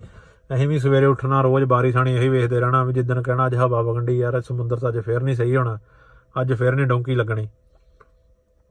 ਤੇ ਉੱਥੇ ਵੀ ਮੇਰੇ ਖਿਆਲ ਦੇ ਨਾਲ ਉਹਨਾਂ ਪਿਓ ਦੇ ਪੁੱਤਰਾਂ ਨੇ ਸਾਡੇ 20 ਕੁ ਦਿਨ ਕ- ਕਢਾਤੇ ਉੱਥੇ। 20 ਕੁ ਦਿਨ ਉੱਥੇ ਇਦਾਂ ਹੀ। ਫਿਰ ਸ- ਮੁੰਡੇ ਜਾਣ ਲੱਪੇ ਸਾਡੇ ਮੇਰੇ ਤੋਂ ਪਹਿਲਾਂ ਤਿੰਨ ਚਾਰ ਜਾਣੇ ਗਏ। ਤੇ ਫਿਰ ਇੱਕ ਦਿਨ ਸਵੇਰੇ ਤੜਕੇ ਤੜਕੇ ਆਇਆ ਏਜੰਟ। ਤੇ ਮੇਰੇ ਨਾਲ ਤੇ ਉੱਥੋਂ ਇੱਕ ਹੋਰ ਮੁੰਡਾ ਰੈਂਡ ਮਿਲੀ ਉਹਨਾਂ ਨੇ ਵਿੱਚ ਚੂਜ਼ ਕਰਕੇ ਸਾਡੇ ਦੋਵਾਂ ਨੂੰ ਵਾਰੀ ਪਾਤੀ ਵੀ ਹੋ ਜਾਓ ਤਿਆਰ। ਹਾਂ, ਇੱਕ ਗੱਲ ਹੋਰ ਦੱਸਦਾ ਵੀ ਉਦੋਂ ਤੱਕ, ਹਾਂ, ਸੱਚ ਮੈਂ, ਹਾਂ, ਕੱਪੜੇ ਨਹੀਂ ਸੀ ਸਾਡੇ ਚੇਂਜ ਹੋਏ। ਉਦੋਂ ਤੱਕ ਸਾਨੂੰ ਜੀ ਕਹਿੰਦਾ ਮਤਲਬ ਵੀ ਉਹ ਜਿਹੜੇ ਕੀ ਕਹਿੰਦੇ ਹੁੰਦੇ ਆ, ਜੂਆਂ ਸਰੀਰ ਦੇ ਵਿੱਚ ਪੈਂਦੀਆਂ ਨਾ, ਉਹ ਵਾਲਾਂ ਵਾਲੀਆਂ ਨੇ ਚਿੱਚੜ ਜਿਹਾ ਟਾਈਪ ਜਿਹਾ ਉਹ ਸਾਡੇ ਪੈ ਚੁੱਕੇ ਸੀ। ਅਸੀਂ ਹਾਸਾ ਮਜ਼ਾਕ ਕਰਦੇ ਹੁੰਨੇ ਹਾਂ ਵੀ ਅਸੀਂ ਸਾਡੇ ਘੇਰੇ ਸੁੱਤੇ ਹੋਣਾ ਇਦਾਂ ਹੀ ਕਿਤੇ ਰੇਂਗ ਦੀ ਸਰੀਰ ਤੋਂ ਮਿਲਣੀ ਉਹ ਚੱਕ ਕੇ ਕਾਂਦੇ ਨਾਲ ਐ ਰਗੜਦੇ ਨੇ ਬੈਗ ਪਿੱਛੇ। ਤੇ ਮੁੰਡੇ ਨੇ, ਜਿਹਦੇ ਸਭ ਤੋਂ ਵੱਡੀ ਨਿਕਲੇ ਨੇ ਸਾਰਿਆਂ ਨੂੰ, ਹਾਸਾ ਮਜ਼ਾਕ ਸਾਡਾ ਇਹੋ ਟਾਈਮ ਪਾਸ ਹੁੰਦਾ ਸੀ ਉੱਥੇ। ਵੀ ਉੱਥੇ ਉਹਨੇ ਠਾ ਠਾ ਕੇ ਕਹਿਣਾ, ਉਹ ਆ ਵੇ ਹੋਏ ਅੱਜ ਮੇਰਾ ਰਿਕਾਰਡ ਬਣਾਤਾ, ਮੇਰਾ, ਮੈਂ ਮੈਂ ਸਭ ਤੋਂ ਵੱਡਾ ਸ਼ਿਕਾਰ ਮੇਰੇ ਕੋ ਆ। ਇਦਾਂ ਦੇ ਕੰਮ ਕਰਦੇ ਨੇ, ਵੀ ਸਾਰੀ ਦਿਹਾੜੀ ਉਹ ਹੀ ਮਾਰਦੇ ਰਹਿਣਾ, ਵੀ ਉਹ ਸਰੀਰ ਸਾਰੇ ਦੇ ਪੈ ਗਏ ਸੀ ਹਨਾ, ਵੀ ਉਹ ਉਹੜੇ ਚਿੱਚੜ ਜੇ ਜੋ ਕਹਿ ਲੋ ਤੇ ਫਿਰ ਇੱਕ ਦਿਨ ਵਾਰੀ ਆਈ ਸਵੇਰੇ, ਉਹ ਡੌਂਕਰ ਐਂਟਰ ਹੋਇਆ, ਉਹ ਕਹਿੰਦਾ ਵੀ ਅਜੇ ਤੂੰ ਤਾਂ ਤੂੰ ਜਾਣਾ। ਅਜੇ ਸਵੇਰ ਦਾ ਸੂਰਜ ਚੜ੍ਹਦਾ ਹੀ ਸੀ, ਅਜੇ ਨਾ ਐਨ ਸਵੇਰ ਦਾ ਟਾਈਮ ਸੀ, ਉਹ ਸਾਨੂੰ ਮਿੰਟੋ ਮਿੰਟੀ ਤੋਰ ਕੇ, ਉਹ ਜਿਵੇਂ ਸਮੁੰਦਰ ਦੇ ਲਾਗੇ ਹੀ ਥਾਂ ਜਿਹੀ ਉਹ ਉਹ ਸਾਨੂੰ ਤੋਰ ਕੇ ਤੇ ਉਹਨੇ ਮਿੰਟੋ ਮਿੰਟ ਉੱਥੇ ਇੱਕ ਅਹ, ਮੋਟਰ ਵਾਲੀ ਬੋਟ ਜੀ ਸੀ। ਉਹਦੇ ਵਿੱਚ ਲ- ਉਸ ਵੇਲੇ ਸਾਨੂੰ ਕਹਿੰਦਾ ਵਿੱਚ ਉਹਦੇ ਚੜ੍ਹਦੇ ਹਾਰੀ ਕਹਿੰਦਾ ਲੰਮੇ ਪੈ ਜਾਓ ਲੰਮੇ ਪੈ ਜਾਓ। ਅਸੀਂ ਲੰਮੇ ਪੈ ਗਏ ਦੋਵੇਂ ਜਾਣੇ ਤੇ ਅਹ, ਉਹਨੇ ਬਸ ਸਾਡੇ ਦੇ ਉੱਪਰ ਮਾੜੀ ਜੀ ਕੋਈ ਤਰਪਾਲ ਟਾਈਪ ਜੀ ਉਹ ਪਾ ਕੇ ਤੇ ਉਹਨੇ ਮੋ- ਮੋਟਰ ਬੋਟ ਤੋਰ ਲਈ। ਤੋਰ ਕੇ ਤੇ ਲੈ ਗਿਆ ਅਸੀਂ ਕਿਹਾ ਵੀ ਚੱਲ ਵੀ ਫਿਰ ਫਿਰ ਅਸੀਂ ਥੋੜਾ ਜਿਹਾ ਵੇਖਣ ਲੱਪੇ ਵੀ ਬਾਬਾ ਵੀ ਸਮੁੰਦਰ ਜਿਹਦੇ ਵਿੱਚ ਆ ਗਏ ਆ। ਫਿਰ ਉਹਨੇ ਕਿਹਾ ਉੱਠ ਪੋ ਹੁਣ ਉੱਠ ਪਏ ਤੇ ਉਹਨੇ ਮੈਨੂੰ ਹੈਡ ਜੀ ਏਡੀ ਕੁ ਪਵਾਤੀ, ਸਿਰ ਦੇ ਉੱਪਰ ਹੈਡ ਜੀ ਪਵਾ ਕੇ ਤੇ ਮੱਛੀਆਂ ਜੀਆਂ ਉਹਦੇ ਵਿੱਚ ਪਈਆਂ ਸੀ। ਤੇ ਉਹ ਕਹਿੰਦਾ ਵੀ ਜਦੋਂ ਆ ਮੱਛੀਆਂ ਵਾ, ਜਦੋਂ ਕੋਈ ਕੋਈ ਜੇ ਪੁਲਿਸ ਵਾਲਾ ਆਇਆ, ਉਹਨੇ ਹਨਾ ਮਾੜਾ ਮੋੜ ਸਮਝਾਉਣ ਲੱਪੇ ਸੀ, ਸਮਝਾਉਣ ਲੱਗ- ਆ ਗਈ ਸੀ ਇੰਨੀ ਹਨਾ, ਵੀ ਸਮਝਣ ਲੱਪੇ ਹਾਂ ਗੱਲ ਜਨਰਲੀ ਇਹ ਕੀ ਕਹਿੰਦੇ ਆ। ਉਹਨੇ ਮੈਨੂੰ ਇਸ਼ਾਰਿਆਂ ਦੱਸਤਾ ਵੀ ਜਦੋਂ ਪੁਲਿਸ ਆਈ, ਤੂੰ ਇਦਾਂ ਇਹਨੂੰ, ਇਹਦੀ ਮੱਛੀ ਦਾ ਸਿਰ ਵੱਢ ਕੇ, ਤੂੰ ਇਹਨਾਂ ਮ- ਉਹ ਸਿੱਟੀ ਜਾਣਾ ਹਨਾ। ਵੀ ਨਾ ਤੂੰ ਬੋਲਣਾ ਵਾ, ਨਾ ਤੂੰ ਧਿਆਨ ਦੇਣਾ ਵਾ ਵੀ ਉਹ ਬੋਲੇ, ਤੂੰ ਧਿਆਨ ਹੀ ਨੀ ਦੇਣਾ। ਵੀ ਕਹਿਣ ਦਾ ਮਤਲਬ ਜੇ ਕਿਤੇ ਪੁਲਿਸ ਪੈਂਦੀ ਹੈ ਸਮੁੰਦਰ ਪੁਲਿਸ ਰਸਤੇ ਦੇ ਵਿੱਚ, ਤੇ ਮੈਂ ਉਹ- ਉਹਨੇ ਇਹੀ ਸਾਡੇ ਬਾਰੇ ਕਹਿ ਦੇਣਾ ਸੀ ਵੀ ਨਾ ਇਹਨੂੰ ਸੁਣਦਾ ਵਾ, ਨਾ ਇਹ ਬੋਲ ਸਕਦਾ, ਹਨਾ। ਵੀ ਜਿਹੜਾ ਤੂੰ ਫਿਰ ਉਹਨਾਂ ਨੂੰ ਸ਼ੱਕ ਹੀ ਨਾ ਹੋਵੇ ਵੀ ਇੱਥੋਂ ਦਾ ਨਹੀਂਗਾ। ਤੇ ਇੱਕ ਗੱਲ ਹੋਰ ਸੱਚ, ਹਾਂ, ਮੈਂ ਚ ਦੱਸਣੀ ਭੁੱਲ ਗਿਆ। ਇੰਡੀਆ ਤੋਂ ਆਏ ਸੀ ਜੁਲਫਾਂ ਲੰਮੀਆਂ ਲੰਮੀਆਂ ਲੈ ਕੇ। ਤੇ ਉੱਥੇ ਉਹਨਾਂ ਨੇ ਜਿਹੜੀ ਜਿਹੜੀ ਡੋਂਕੀ ਲੱਗਦੀ ਹੁੰਦੀ ਸੀ, ਉਹਨੂੰ ਕਹਿੰਦੇ ਹੁੰਦੇ ਸੀ ਇਹਦੇ ਵਾਲ ਪਹਿਲਾਂ ਕੱਟਣੇ, ਹਨਾ। ਤੇ ਉੱਥੇ ਸਾਨੂੰ ਐਡੀ ਕੁ ਕੈਂਚੀ ਸੀ ਜਿਹੜੀ ਉਹ ਆਪਣੇ ਇੰਡੀਆ ਰੀਬਨ ਕੱਟਣ ਵਾਲੀ ਨਹੀਂ ਹੁੰਦੀ ਫੋਲਡ ਜੇ ਕਰਨ ਵਾਲੀ ਹੁੰਦੀ। ਉਹਦੇ ਨਾਲ ਅਸੀਂ ਵਾਲ ਸਾਰਿਆਂ ਦੇ ਉੱਥੇ, ਜਦੋਂ ਉੱਥੇ ਰੂਮ ਦੇ ਵਿੱਚ ਸੀ, ਸਾਰਿਆਂ ਦੇ ਇੱਕ, ਇੱਕੋ ਕੈਂਚੀ ਨਾਲ ਕੱਟੇ ਸੀ ਤੇ ਮੈਨੂੰ ਚੇਤਾ ਪਤਾ ਨਹੀਂ ਮੈਂ ਕਿੰਨਿਆਂ ਕਦੇ ਕੱਟੇ ਹੋਣੇ। ਉਂਗਲਾਂ ਦੇ ਛਾਲੇ ਜੇ ਇੱਥੇ ਕੁ ਹੋ ਗਏ, ਉਹ ਛੋਟੀ ਜਿਹੀ ਕੈਂਚੀ ਨਾਲ ਕੱਟ ਕੱਟ ਕੇ ਸਾਰਿਆਂ ਦੇ। ਤੇ ਉਹਨੇ ਕਿਹਾ ਵੀ ਕੱਟਣੇ ਵੀ ਇਦਾਂ ਦੇ ਆ, ਇਹ ਨਹੀਂ ਵੀ ਐਵੇਂ ਇੱਥੇ ਕਦੇ ਕੱਟ ਲੱਗਾ, ਇੱਥੇ ਐਨ ਬਰਾਬਰ ਜੇ। ਅਸੀਂ ਉਹੜੇ ਹਾਂ ਐਨ ਬਰਾਬਰ ਬਰਬਰ ਜੇ ਕਰਕੇ ਕੱਟ ਕੁੱਟ ਲਏ ਸੀ ਤੇ ਆਪਣੇ ਵੀ ਉਦਾਂ ਦੀਆਂ ਕਰਤੇ ਉਹਨਾਂ ਨੇ ਪੱਧਰਾ ਕੰਮ। ਤੇ ਵੀ ਜਿਹੜਾ ਉਹਨਾਂ ਨੂੰ ਸ਼ਾਇਦ ਇਸੇ ਕਰਕੇ ਕਟਾਉਂਦੇ ਸੀ ਇਦਾਂ ਦੇ ਵੀ ਪੁਲਿਸ ਪਲਸ ਨੂੰ ਲੱਗੇ ਨਾ ਵੀ ਬਾਲਾ ਆਇਡੈਂਟੀਫਾਈ ਨਾ ਕਰ ਸਕਣ ਕਿਉਂਕਿ ਉੱਥੇ ਲੋਕੀ ਬਾਲੇ ਇਦਾਂ ਦੇ ਰੱਖਦੇ ਸੀ ਵਾਲ ਤੇ ਅੱਛਾ ਜੀ ਅ ਇੱਕ ਵਾਰੀ ਅਹ, ਪੁਲਿਸ ਜੀ ਇਹਨਾਂ ਨੂੰ ਪਈ ਇਹਨੇ ਵੀ ਸਾਡੇ ਤਾਂ ਨਹੀਂ ਪਹੁੰਚੇ ਨੇ ਬੋਰਡ ਜੀ ਅਹ, ਭਜਾਲੀ ਇਹਨੇ ਹਨਾ? ਉਹ ਜਿਵੇਂ ਇਦਾਂ ਸੀ ਵੀ ਮਰੱਕੋ ਦੀ ਪੁਲਿਸ ਇਹਨਾਂ ਦੇ ਪਿੱਛੇ ਆਉਂਦੀ ਸੀ ਬੋਟ ਵਾਲੀ ਤੇ ਉਧਰਲੇ ਪਾਣੀ 'ਚ ਚੱਲ ਜਾਂਦੇ ਸੀ ਸਪੇਨ ਵਾਲੇ ਤੇ ਉਹ ਨਹੀਂ ਸੀ ਆਉਂਦੇ ਹਨਾ? ਇੱਕ ਦੋ ਵਾਰੀ ਇਦਾਂ ਦਾ ਹੋਇਆ ਕੇਸ ਤੇ ਸਵੇਰ ਦਾ ਟਾਈਮ ਸੀ ਸਵੇਰ ਤੋਂ ਲੈ ਕੇ ਸਾਨੂੰ ਵੀ ਵੀ ਪੈ ਗਈਆਂ ਸ਼ਾਮਾਂ ਪੈ ਚੱਲੀਆਂ ਸੀ, ਉਹ ਕਦੀ ਇੱਧਰ ਲੈ ਜਾ ਕਰਨ ਸਾਨੂੰ ਪਤਾ ਨਾ ਲੱਗੇ ਬਣ ਕੀ ਡਿਆ ਹਨਾ। ਤੇ ਸ਼ਾਮਾਂ ਨੂੰ ਕਰਦੇ ਕਰਾਉਂਦੇ ਜੀ ਸਾਨੂੰ ਇੱਕ ਇਹ ਪਹਿਲਾਂ ਤੇ ਲਾ ਕੇ ਚਲੇ ਗਏ ਅਹ ਹੈ ਕੰਡੇ ਦੇ ਲਾਗੇ ਹੀ ਸੀ ਪਰ ਉਹ ਥੋੜੀ ਜੀ ਜ਼ਮੀਨ ਨਹੀਂ ਜਾਂ ਟਾਈਪ ਜਿਹਾ ਸੀ ਉੱਥੇ ਲਾ ਕੇ ਚਲੇ ਗਏ ਤੇ ਉਹ ਕਹਿੰਦਾ ਵੀ ਅਹ, ਮੈਂ ਆਉਣਾ ਕਹਿੰਦਾ ਮੁੜ ਕੇ। ਤੇ ਸਾਡੇ ਮਨ ਦੇ ਵਿੱਚ ਡਰ ਸੀ ਵੀ ਮੈਂ ਮੁੜ ਕੇ ਆਉਣ ਵਾਲਾ ਕੰਮ ਤੇ ਜਿੰਨੀ ਵਾਰੀ ਵੀ ਹੋਇਆ ਮੁੜਦੇ ਨਹੀਂ ਪਿਓ ਦੇ ਪੁੱਤ। ਤੇ ਸਾਨੂੰ ਉੱਥੇ ਲਾ ਕੇ ਚਲੇ ਗਏ ਤੇ ਮੈਂ ਉੱਥੇ ਮੁੰਡੇ ਨੂੰ ਆਖਾਂ ਵੀ, ਮੈਂ ਕਿਹਾ, ਮਿੱਤਰਾ ਵੀ, ਉਹ ਸਾਨੂੰ ਲਾ ਕੇ ਚਲਾ ਗਿਆ। ਮੈਂ ਕਿਹਾ, ਮਿੱਤਰਾ, ਨਾ ਤੈਨੂੰ ਤੈਰਨਾ ਆਉਂਦਾ, ਨਾ ਮੈਨੂੰ ਆਉਂਦਾ। ਉੱਥੋਂ ਤੱਕ ਨਾ ਤੇਰੇ ਕੋਲ ਪਹੁੰਚਿਆ ਜਾਣਾ, ਨਾ ਮੇਰੇ ਕੋਲ ਪਹੁੰਚਿਆ ਜਾਣਾ ਕੰਢੇ ਤੱਕ। ਤੇ ਇਹ ਤੇ ਜੇ ਨਾ ਮੁੜਿਆ, ਸਾਨੂੰ ਡਰ ਇਹ ਵੀ ਸੀ ਵੀ ਪੁਲਿਸ ਇੱਕ ਦੋ ਵਾਰੀ ਪਿੱਛੇ ਪੈ ਚੁੱਕੀ ਆ ਤੇ ਜੇ ਉਹਨੂੰ ਫੜ ਲਿਆ, ਤੇ ਉਹਨੇ ਕੰਜਰ ਦੇ ਨੇ ਤਾਂ ਸ਼ਾਇਦ ਦੱਸਣਾ ਵੀ ਨਹੀਂ, ਮੈਂ ਉੱਥੇ ਛੱਡ ਗਿਆ ਤਾਂ ਮੈਂ ਕਿਹਾ, ਪੁੱਤ, ਆਪਾਂ ਤਾਂ ਜਾਂ ਤਾਂ ਇੱਥੇ ਮਰਾਂਗੇ ਤੇ ਜਾਂ ਡੁੱਬ ਕੇ ਮਰਾਂਗੇ। ਤੇ ਡਰ ਜਾਈ ਸੀ, ਪਰ ਉਹ ਅੱਧੇ ਪੌਣੇ ਘੰਟੇ ਕੁ ਦੇ ਵਿੱਚ ਵਿੱਚ ਆ ਹੀ ਗਿਆ। ਉਹਨਾਂ ਨੇ ਫਿਰ ਸਾਨੂੰ ਬੋਰਡ ਤੇ ਲੱਦਿਆ। ਬੋਰਡ ਤੇ ਲੱਦ ਕੇ, ਉਹ ਸ਼ਾਇਦ ਉਹ ਕੋਸ਼ਿਸ਼ ਕਰ ਰਿਹਾ ਸੀ ਵੀ ਮੈਂ ਇਹਨਾਂ ਨੂੰ ਸ਼ਹਿਰ ਜਿਹਦੇ ਵਿੱਚ ਲਾ ਦਾਂ ਕਿਸੇ ਤਰੀਕੇ ਨਾਲ, ਹਨਾ? ਪਰ ਉਹਨੇ ਸਾਨੂੰ ਬੋਰਡ ਜਿਹਦੇ ਲੱਦਿਆ, ਉੱਥੋਂ ਲੱਦ ਕੇ ਥੋੜੀ ਕੁ ਦੂਰ ਜਿਹੜਾ ਕੰਢਾ ਸੀ, ਉਹ ਉੱਥੇ ਵੀ ਪਹਾੜੀ ਜੀ ਸੀ। ਉਹਨੇ ਉੱਥੇ ਪਹਾੜੀ ਦੀ ਬੈਗ ਜੀ ਦੀ ਸਾਈਡ ਤੇ ਲਾਤਾ ਤੇ ਉੱਥੇ ਵੀ ਸਾਨੂੰ ਕਹਿ ਕੇ ਚਲਾ ਗਿਆ, ਮੈਂ ਤੁਹਾਨੂੰ ਆਉਣਾ ਲੈ, ਆਉਣਾ ਫਿਰ ਮੁੜ ਕੇ। ਤੇ ਉਹ ਸ਼ਾਇਦ ਵੇਖਣ ਗਿਆ ਸੀ, ਜਿਵੇਂ ਉਹਨਾਂ ਨੂੰ ਮਸ਼ਵਾਰਿਆਂ ਨੂੰ ਸ਼ਾਇਦ ਇੰਨੀ ਕੁ ਐਂਟਰੀ ਹੈਗੀ ਸੀ, ਉਹ ਇੱਧਰ ਉੱਧਰ ਜਾਣ ਦੀ, ਉਹ ਮਸ਼ਵਾਰੇ ਜੇ ਸੀ ਜਿਹੜੇ ਟਾਈਪ ਦੇ। ਤੇ ਉਹ ਵੇਖਣ ਗਿਆ ਹੋਊਗਾ ਵੀ ਸ਼ਾਇਦ ਵੀ ਹੈਗਾ ਕਿ ਨਹੀਂ। ਇੱਕ ਵਾਰੀ ਅਸੀਂ ਜਦੋਂ ਸੱਚ ਉਹਦੇ ਪੂਰੇ ਪ੍ਰੋਸੈਸ ਦੇ ਵਿੱਚ ਇੱਕ ਵਾਰੀ ਮੈਂ, ਇੱਕ ਵਾਰੀ ਜਦੋਂ ਪ- ਉਹ ਲਾਗੇ ਆਏ ਸੀ ਸਪੇਨ ਵਾਲੀ ਸਾਈਡ ਤੇ ਤੇ ਮੈਂ ਥੋੜੀ ਜਿਹੀ ਅੱਖ ਚੱਕ ਕੇ ਵੇਖਿਆ ਸੀ ਤੇ ਮੈਨੂੰ ਸਪੇਨ ਦਾ ਸ਼ਹਿਰ ਸਿਊਤਾ ਦੇਖਿਆ ਸੀ। ਤੇ ਮੋਰੱਕੋ ਵੀ ਬੜਾ ਸੋਹਣਾ ਲੱਗਾ ਸੀ, ਪਰ ਜਿੱਦਾਂ ਯੂਰਪ ਦਾ ਪਹਿਲੀ ਜਿਹੜੀ ਝਲਕ ਸੀ, ਮੈਨੂੰ ਬਹੁਤ ਅਜੇ ਵੀ ਮੇਰੇ ਦਿਮਾਗ 'ਚ ਪੁਲ ਜਿਹਦੇ ਉੱਪਰ ਇੱਕ ਕੱਪਲ ਪੁਲ ਜਿਹਾ ਸੀ ਇਦਾਂ ਦਾ, ਉਹਦੇ ਉੱਪਰ ਇੱਕ ਕੱਪਲ ਇੱਕ ਕਿਸ ਕਰ ਰਿਹਾ ਸੀ, ਅਜੇ ਵੀ ਮੈਨੂੰ ਚੇਤਾ। ਤੇ ਉਹ ਕਿਹੜੀ ਜਿਹੀ ਯੂਰਪ ਦੀ ਛਵੀ ਜਿਹੀ ਜਿਹੜੀ ਥੋੜੀ ਜਿਹੀ ਦਿਮਾਗ ਦੇ ਵਿੱਚ ਵਸਾਈ ਸੀ, ਉਹ ਵਾਕਈ ਉਹ ਲੱਗੀ ਐ, ਜੰਨਤ ਟਾਈਪ ਨਾ ਕਿਉਂਕਿ ਟੋਕ ਜਿਹਾ ਪਵਾਇਆ ਸੀ ਮੈਨੂੰ ਤਾਂ ਮੈਂ ਇੱਕ ਐਂ ਮਾੜਾ ਜਿਹਾ ਤਾਂ ਚੱਕ ਕੇ ਦੇਖਿਆ ਸੀ। ਤੇ ਉਹ ਬੜਾ ਮੈਂ ਕਿਹਾ ਵੀ ਵਾਕਈ ਪਹੁੰਚ ਗਏ ਪਰ ਅਖੀਰੀ ਉਹ ਵੀ ਸਾਨੂੰ ਫਾਈਨਲੀ ਉਹਨੇ ਜੋ ਪਹਿਲਾਂ ਉੱਥੇ ਲਾਇਆ, ਉਸ ਤੋਂ ਬਾਅਦ ਸਾਨੂੰ ਪਹਾੜੀ ਦੇ ਪਿੱਛੇ ਲਾ ਕੇ ਕਹਿੰਦਾ ਮੈਂ ਆਉਣਾ। ਅਸੀਂ ਉੱਥੇ ਡੀਕੀਏ। ਤੇ ਥੋੜਾ ਜਿਹਾ ਡੀਕਿਆ ਹਨਾ। ਤੇ ਮੈਨੂੰ ਜਦੋਂ ਅਸੀਂ ਉਹਦੇ ਲਾਗੇ ਜੋ ਸ਼ਹਿਰ ਦੇ ਗੁਜ਼ਰੇ ਹਾਂ ਤੇ ਉਹ ਮੁੰਡਾ ਮੈਨੂੰ ਆਖੀ ਜਾਵੇ ਜਿਹੜਾ ਨਾਲ ਸੀ, ਉਹ ਕਹਿੰਦਾ ਉਹਨੇ ਲੈਣ ਆਊਗਾ। ਮੈਂ ਕਿਹਾ, ਮਿੱਤਰਾ ਵੀ ਆਪਾਂ ਹੁਣੇ ਦੇਖਿਆ, ਆਪਾਂ ਇਹ ਉਸੇ ਸ਼ਹਿਰ ਦਾ ਬੈਕ ਸਾਈਡ ਆ, ਆਪਾਂ ਸਪੇਨ ਪਹੁੰਚ ਗਏ ਆ।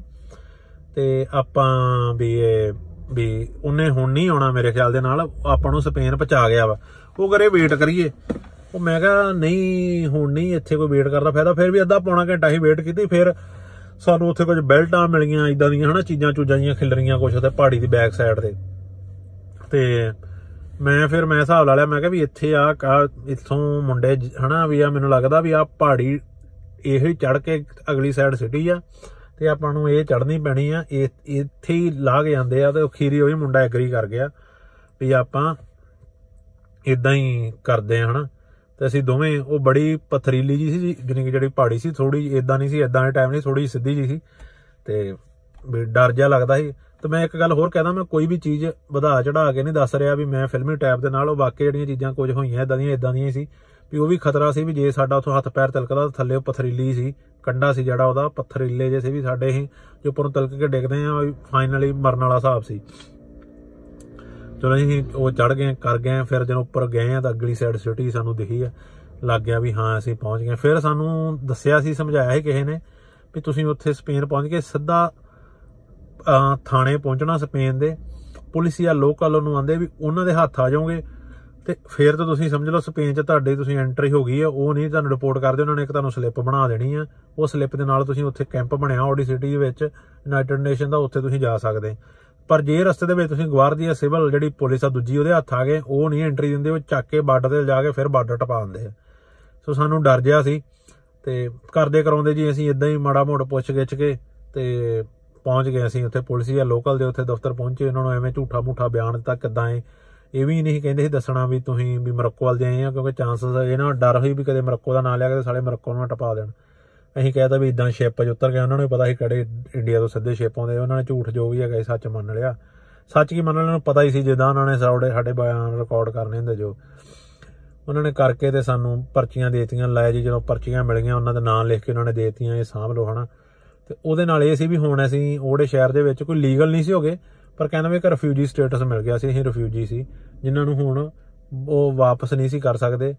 ਤੇ ਪਹਿਲਾਂ ਤੇ ਫਿਰ ਕਹਿੰਦੇ ਵੀ ਯੂਐਨ ਦੇ ਕੈਂਪ, ਅਸੀਂ ਕੈਂਪ ਵੱਲ ਗਏ, ਤੇ ਉਹ ਕੈਂਪ ਵਾਲੇ ਕਹਿਣ ਵੀ ਇਹ ਸਾਡੇ ਕੋਲ ਜੇ ਥਾਂ ਨਹੀਂ ਹੈਗੀ, ਬੰਦੇ ਸਾਡੇ ਕੋਲ ਪੂਰੇ ਆ ਇੱਥੇ, ਤੇ ਅਸੀਂ ਨਹੀਂ ਲੈ ਸਕਦੇ, ਤੁਸੀਂ ਆਪਣਾ ਜਾਂ ਹੋਟਲ ਲਓ, ਜਿੱਥੇ ਵੀ ਕਿਤੇ ਰਹਿ ਸਕਦੇ ਹੈਗੇ ਹੋਟਲ ਹਟ ਕੇ ਫਿਰ ਸਾਨੂੰ ਪਤਾ ਲੱਗਾ ਵੀ ਇੱਥੇ ਤਿੰਨ ਚਾਰ ਮੁੰਡੇ ਅੱਗੇ ਵੀ ਉੱਪਰ ਰਹਿਣ ਡੇ ਉਹਨਾਂ ਨੇ ਉੱਪਰ ਉਹ ਨਾ ਵੀ ਉਹ ਜਿੱਥੇ ਕੈਂਪ ਸੀ, ਉਹ ਸਿਟੀ ਤੋਂ ਬਾਹਰ ਸੀ, ਪਹਾੜ ਜੇ ਦੇ ਲੱਗ, ਪਹਾੜ ਜਿਹੇ ਦੇ ਬਣਿਆ ਸੀ ਕੁਝ।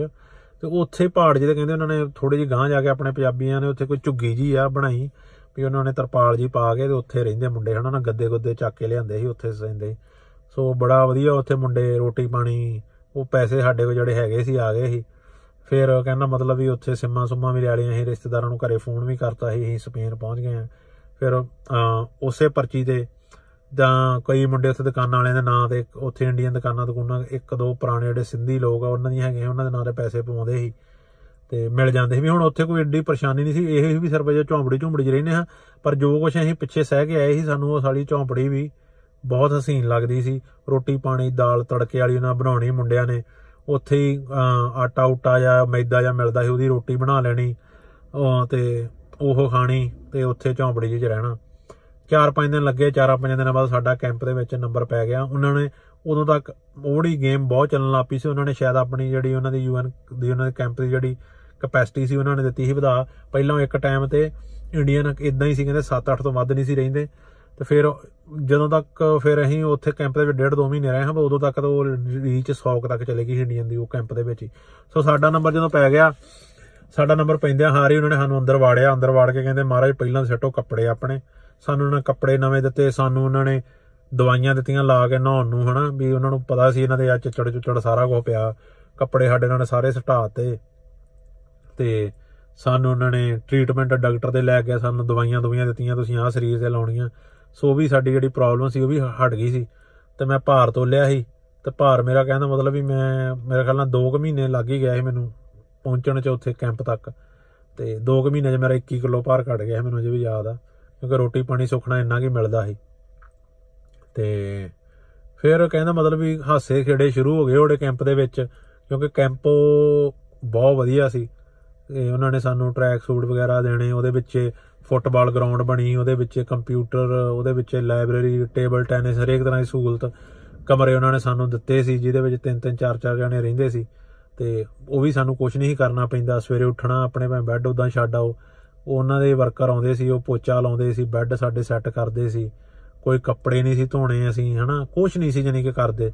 ਫਿਰ ਉੱਥੇ ਸਵੇਰੇ ਬ੍ਰੇਕਫਾਸਟ ਦੇਣਾ ਉਹਨਾਂ ਨੇ ਲਾਈਨ ਚ ਲਾ ਕੇ।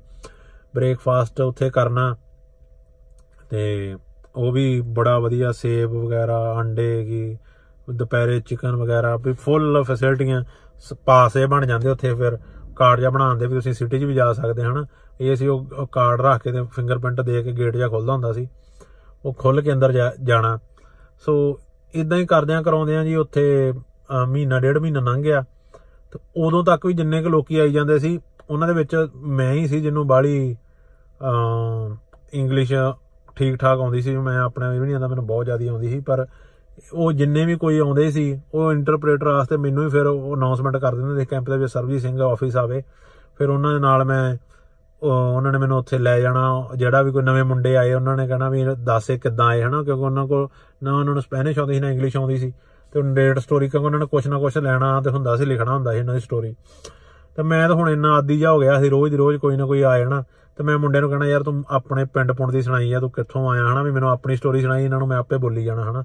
ਮੈਂ ਆਪਣੇ ਮਨੋਂ ਹੀ ਕੁਝ ਬਣਾ ਕੇ ਦੱਸੀ ਜਾਣਾ। ਇਹਨੇ ਉੱਥੇ ਏਜੰਟ ਨੂੰ ਪੇ ਕੀਤਾ ਮੁੰਬਈ ਤੋਂ ਸ਼ਿਪ ਤੇ ਚੜਿਆ ਆਏ ਉੱਥੇ ਉਤਰਿਆ, ਰਬਾਤ ਉਤਰ ਕੇ ਫਿਰ ਉਧਰੋਂ ਆਏ ਉਦਾਂ ਸਟੋਰੀਆਂ ਸੁਣਾਈ ਜਾਣੀਆਂ, ਫਿਰ ਮੇਰੇ ਸਾਈਨ ਹੋਣੇ ਇੰਟਰਪ੍ਰੀਟਰ ਦੇ, ਫਿਰ ਉਹਦੇ ਹੋਣੇ ਆਫੀਸਰ ਦੇ ਇਦਾਂ ਉਹਨਾਂ ਨੇ ਇਹਨਾਂ ਨੂੰ ਬਣਾ ਬਣਾ ਕੇ ਦੇਈ ਜਾਣੇ। ਉਹ ਇੱਕ ਗੱਲ ਮੈਂ ਸੱਚ ਦੱਸਣੀ ਭੁੱਲ ਗਿਆ ਵੀ ਸਾਡੇ ਨਾਲ ਇੱਕ ਮੁੰਡੇ ਨੇ ਨਾਂ ਲਿਖਾਇਆ ਸੀ ਭੁਪਿੰਦਰ ਸਿੰਘ ਜੇਲ੍ਹ ਦੇ ਵਿੱਚ, ਮਰੋਕੋ ਦੀ ਜੇਲ੍ਹ ਦੇ ਵਿੱਚ। ਉਹ ਮੈਨੂੰ ਤਾਂ ਇਹਦਾ ਕਿ ਨਾਂ ਯਾਦ ਆ, ਉਹਨਾਂ ਕੋ ਪ੍ਰੋਨਾਂਸ ਨਹੀਂ ਸੀ ਹੁੰਦਾ ਭੁਪਿੰਦਰ ਸਿੰਘ। ਤੇ ਉਹ ਹਮੇਸ਼ਾ ਉਹਨਾਂ ਨੇ ਕਹਿਣਾ, ਉਹਨੂੰ ਆਵਾਜ਼ ਜਦੋਂ ਵੀ ਕਿਤੇ ਕੋਈ ਗੱਲ ਕਹਿਣੀ, ਉਹਨਾਂ ਨੇ ਉਹਨੂੰ ਆਵਾਜ਼ ਮਾਰੇ ਨੂੰ ਉਹ ਉਸ ਕੁੜੀ ਐਵੇਂ ਦਾ ਮੂੰਹ ਨਿਕਲਿਆ ਬਾਂਦਰ ਸਿੰਘ। ਉਹਨੇ ਕਹਿਣਾ, ਬਾਂਦਰ ਸਿੰਘ, ਅਸੀਂ ਸਾਰਿਆਂ ਨਾਲ ਸਪਣਾ ਅਸੀਂ ਕਹਣਾ, ਉਹਨੇ ਕਹਣਾ, ਮੈਂ ਸਾਲਾ ਚੰਗਾ ਕਹਿੰਦਾ ਨਾਂ ਲਿਖਾ ਲਿਆ। ਵੀ ਬਾਂਦਰ ਬਾਂਦਰ ਹੀ ਕਰੀ ਜਾਂਦੇ ਆ। ਪਰ ਇੱਥੇ ਦੇ ਕੈਂਪ ਦੇ ਵਿੱਚ ਆ ਕੇ ਅਸੀਂ ਸਹੀ ਆਪਣੇ ਨਾਂ ਨੂੰ ਸਹੀ ਸਾਰੇ ਲਿਖਾਏ ਸੀ। ਸੋ ਕਹਿੰਦਾ ਮਤਲਬ ਫਿਰ ਅੱਛਾ ਜੀ, ਵਧੀਆ ਦਿਨ ਗੁਜ਼ਰ ਰਹੇ ਸੀ। ਅਸੀਂ ਉੱਥੇ ਸਾਰੀ ਦਿਹਾੜੀ ਬੀਚ ਸੀ ਬੀਚ ਤੇ ਚੱਲ ਜਾਣਾ ਦਿਨੇ, ਉੱਥੇ ਅਸੀਂ ਖਰਮਸਤੀ ਕਰਦੇ ਰਹਿਣਾ। ਤੇ ਇਹੀ ਸੋਚਣਾ, ਉੱਥੇ ਖਰਚਾ ਵੀ ਖੁੱਲਾ ਕਰੀ ਜਾਣਾ ਮੇਰੇ ਰਿਸ਼ਤੇਦਾਰਾਂ ਤੋਂ ਪੈਸੇ ਮੰਗਾ ਕੇ। ਹਰੇਕ ਨੇ ਕਹਣਾ, ਲੈ ਹੁਣ ਤਾਂ ਕਰ ਲਈਏ, ਇੰਨੀ ਮਗਰ ਪਰੇਸ਼ਾਨੀ ਵਿੱਚ ਝੱਲ ਗਏ ਆ ਗਾਂ ਸਾਰੀ ਉਮਰ ਕੰਮ ਹੀ ਕਰਨਾ। ਤੇ ਉੱਥੇ ਬੜੇ ਵਧੀਆ ਹਸੀਨ ਦਿਨ ਗੁਜ਼ਾਰਨੇ ਸੀ। ਤੇ ਮੈਂ ਲਾਇਬ੍ਰੇਰੀ ਚਲ ਜਾਣਾ ਹੁੰਦਾ ਉੱਥੇ ਬੈਠ ਜਾਣਾ, ਉੱਥੇ ਤੇ ਔਰ ਲੋਕਾਂ ਨੇ ਕਿਸੇ ਨੇ ਸੱਟ ਲੱਗੀ ਹੋਣੀ ਕਿਸੇ ਦੇ, ਦਵਾਈ ਦਵਾਈ ਦੇ ਨਾਲ, ਦਵਾਈ ਦਵਾਉਣ ਚੱਲ ਜਾਣਾ ਉਹਦੇ ਨਾਲ। ਉੱਥੇ ਮੇਰੀ ਕੈਂਪ ਦੇ ਵਿੱਚ ਵੀ ਮੇਰੀ ਜਿਹੜੇ ਉੱਥੇ ਅਫੀਸ਼ੀਅਲ ਸੀ, ਉਹਨਾਂ ਨਾਲ ਮੇਰੀ ਚੰਗੀ ਜਾਣ ਪਛਾਣ ਜੀ ਹੋ ਗਈ ਸੀ ਇੰਗਲਿਸ਼ ਆਉਣ ਕਰਕੇ। ਇੱਕ ਮੈਂ ਗੱਲ ਦੱਸਣੀ ਭੁੱਲ ਗਿਆ, ਵੀ ਜਦੋਂ ਮੈਂ ਦੱਸ ਰਿਹਾ ਸੀ ਵੀ ਮੈਂ ਤਾਰਾਂ ਲਾਗੋਂ ਟੱਪ ਰਿਹਾ ਸੀ, ਉੱਥੇ ਇੱਕ ਬੰਦਾ ਪਿਆ ਸੀ, ਉਹ ਵੀ ਇੱਕ ਪਾਕਿਸਤਾਨੀ ਵੀਰ ਸੀ ਤੇ ਉਹਨਾਂ ਬਾਅਦ ਦੇ ਵਿੱਚ ਜਦੋਂ ਫੜਿਆ ਗਿਆ ਸੀ ਉਹ ਵੀ, ਤੇ ਉਹਨੇ ਉਹ ਗੱਲ ਦੱਸੀ ਸੀ ਵੀ ਮੈਂ ਪਿੱਛੇ ਇੱਕ ਟੋਲੀ ਲੰਘ ਕੇ ਗਈ ਆ ਕ੍ਰਾਸ ਕਰਕੇ ਗਈ ਆ, ਪਰ ਮੈਂ ਇੰਨਾ ਥੱਕ ਗਿਆ ਸੀ, ਮੇਰੇ ਕੋਲ ਕ੍ਰਾਸ ਨਹੀਂ ਹੋਇਆ ਤੇ ਮੈਂ ਉੱਥੇ ਹੀ ਲੰਮੇ ਪੈ ਗਿਆ ਸੀ, ਤਾਰਾ ਦੇ ਲਾਗੇ ਹੀ, ਹਾਂ। ਉਹ ਮੈਂ ਗੱਲ ਕਲੀਅਰ ਕਰਨੀ ਭੁੱਲ ਗਿਆ, ਮੈਂ ਉਹ ਦੱਸਦਾ ਹਾਂ ਜੀ। ਤੇ ਉਹ ਵੀ ਬਾਅਦ ਦੇ ਵਿੱਚ ਸਾਡੇ ਨਾਲ, ਉਹ ਵੀ ਜਦੋਂ ਮੈਂ ਕੈਂਪ ਦੇ ਵਿੱਚ ਪਹੁੰਚੇ ਸਾਡੇ ਤੋਂ ਬਾਅਦ ਉਹ ਵੀ ਪਹੁੰਚ ਗਿਆ ਸੀ ਉੱਥੇ ਹੀ। ਪਰ ਉੱਥੇ ਕੁਝ ਸਾਨੂੰ ਇਦਾਂ ਦੇ ਵੀ ਕੇਸ ਮਿਲੇ ਸੀ, ਜਿਹੜੇ ਤਾਰਾਂ ਟੱਪਦੇ, ਜਿਹੜੇ ਤਾਰਾਂ ਟੱਪ ਕੇ ਆਏ ਆ ਉਹਨਾਂ ਦੇ ਕਿਸੇ ਦਾ ਲੱਕ ਟੁੱਟ ਗਿਆ ਡਿੱਗ ਕੇ ਕਿਸੇ ਦਾ ਕੁਛ ਟੁੱਟ ਗਿਆ ਹਨਾ ਉਹਨਾਂ ਦੀ ਵਿਚਾਰਿਆਂ ਦੀ ਮੈਡੀਕਲ ਚੱਲਣ ਡਈ। ਰਸਤੇ ਦੇ ਵਿੱਚ ਸਾਨੂੰ ਅਸੀਂ ਤੇ 2 ਮਹੀਨੇ ਦੇ ਵਿੱਚ ਸਾਡੀ ਬੱਸ ਹੋ ਗਈ ਸੀ ਸਾਨੂੰ ਇਦਾਂ ਦੇ ਵੀ ਲੋਕੀ ਮਿਲੇ ਸੀ ਜਿਨ੍ਹਾਂ ਨੂੰ ਅਹ, ਕੋਈ ਕਹਿੰਦਾ ਮੈਨੂੰ ਪੰਜਵਾਂ ਸਾਲ ਜਾਂਦਾ ਮੈਨੂੰ ਚੌਥਾ ਸਾਲ ਜਾਂਦਾ ਉਹਨਾਂ ਦੀਆਂ ਕਹਾਣੀਆਂ ਸੁਣ ਸੁਣ ਕੇ ਸਾਡਾ ਦਿਲ ਘਟਦਾ ਹੁੰਦਾ ਸੀ। ਤੇ ਇਦਾਂ ਦੀਆਂ ਕਾਫੀ ਕੁਝ ਹੋਈਆਂ। ਸੋ ਕੈਂਪ ਦੇ ਵਿੱਚ ਮੈਂ ਜਿੱਦਾਂ ਕਹਿ ਰਿਹਾ ਸੀ ਵੀ ਮੇਰੀ ਜਾਣ ਪਛਾਣ ਹੋ ਗਈ ਅਫੀਸ਼ੀਅਲ ਦੇ ਨਾਲ। ਤੇ ਉੱਥੋਂ ਹੁਣ ਕੈਂਪ ਤੋਂ ਅੱਗੇ ਜਾਣ ਦਾ ਤਰੀਕਾ ਸਿਰਫ ਇੱਕ ਹੀ ਹੁੰਦਾ ਸੀ ਜਿਹੜਾ ਆਂਦਾ ਸੀ, ਮੈਂ ਸਪੇਨ ਦੇ ਵਿੱਚ ਰਹਿਣਾ ਸੀ, ਉਹਦਾ ਅਸਾਈਲਮ ਕੇਸ ਚਲਾਉਂਦੇ ਸੀ ਉਹ। ਵੀ ਤੈਨੂੰ ਅਸਾਈਲਮ ਇਸੇ ਤਰ੍ਹਾਂ ਕੇਸ ਚਲਾਤਾ, ਤੁਸੀਂ ਹੁਣ ਇੱਥੇ ਹੀ ਰਹਿਣਾ। ਵੀ ਇੱਥੇ ਗਾਂ, ਕਿਉਂਕਿ ਜਿਹੜਾ ਛੋਟਾ ਜਿਹਾ ਸ਼ਹਿਰ ਨਾ, ਉਹ ਅਸਲ ਵਿੱਚ ਬਣਿਆ ਵਾ ਮਰੱਕੋ ਦੇ ਨਾਲ।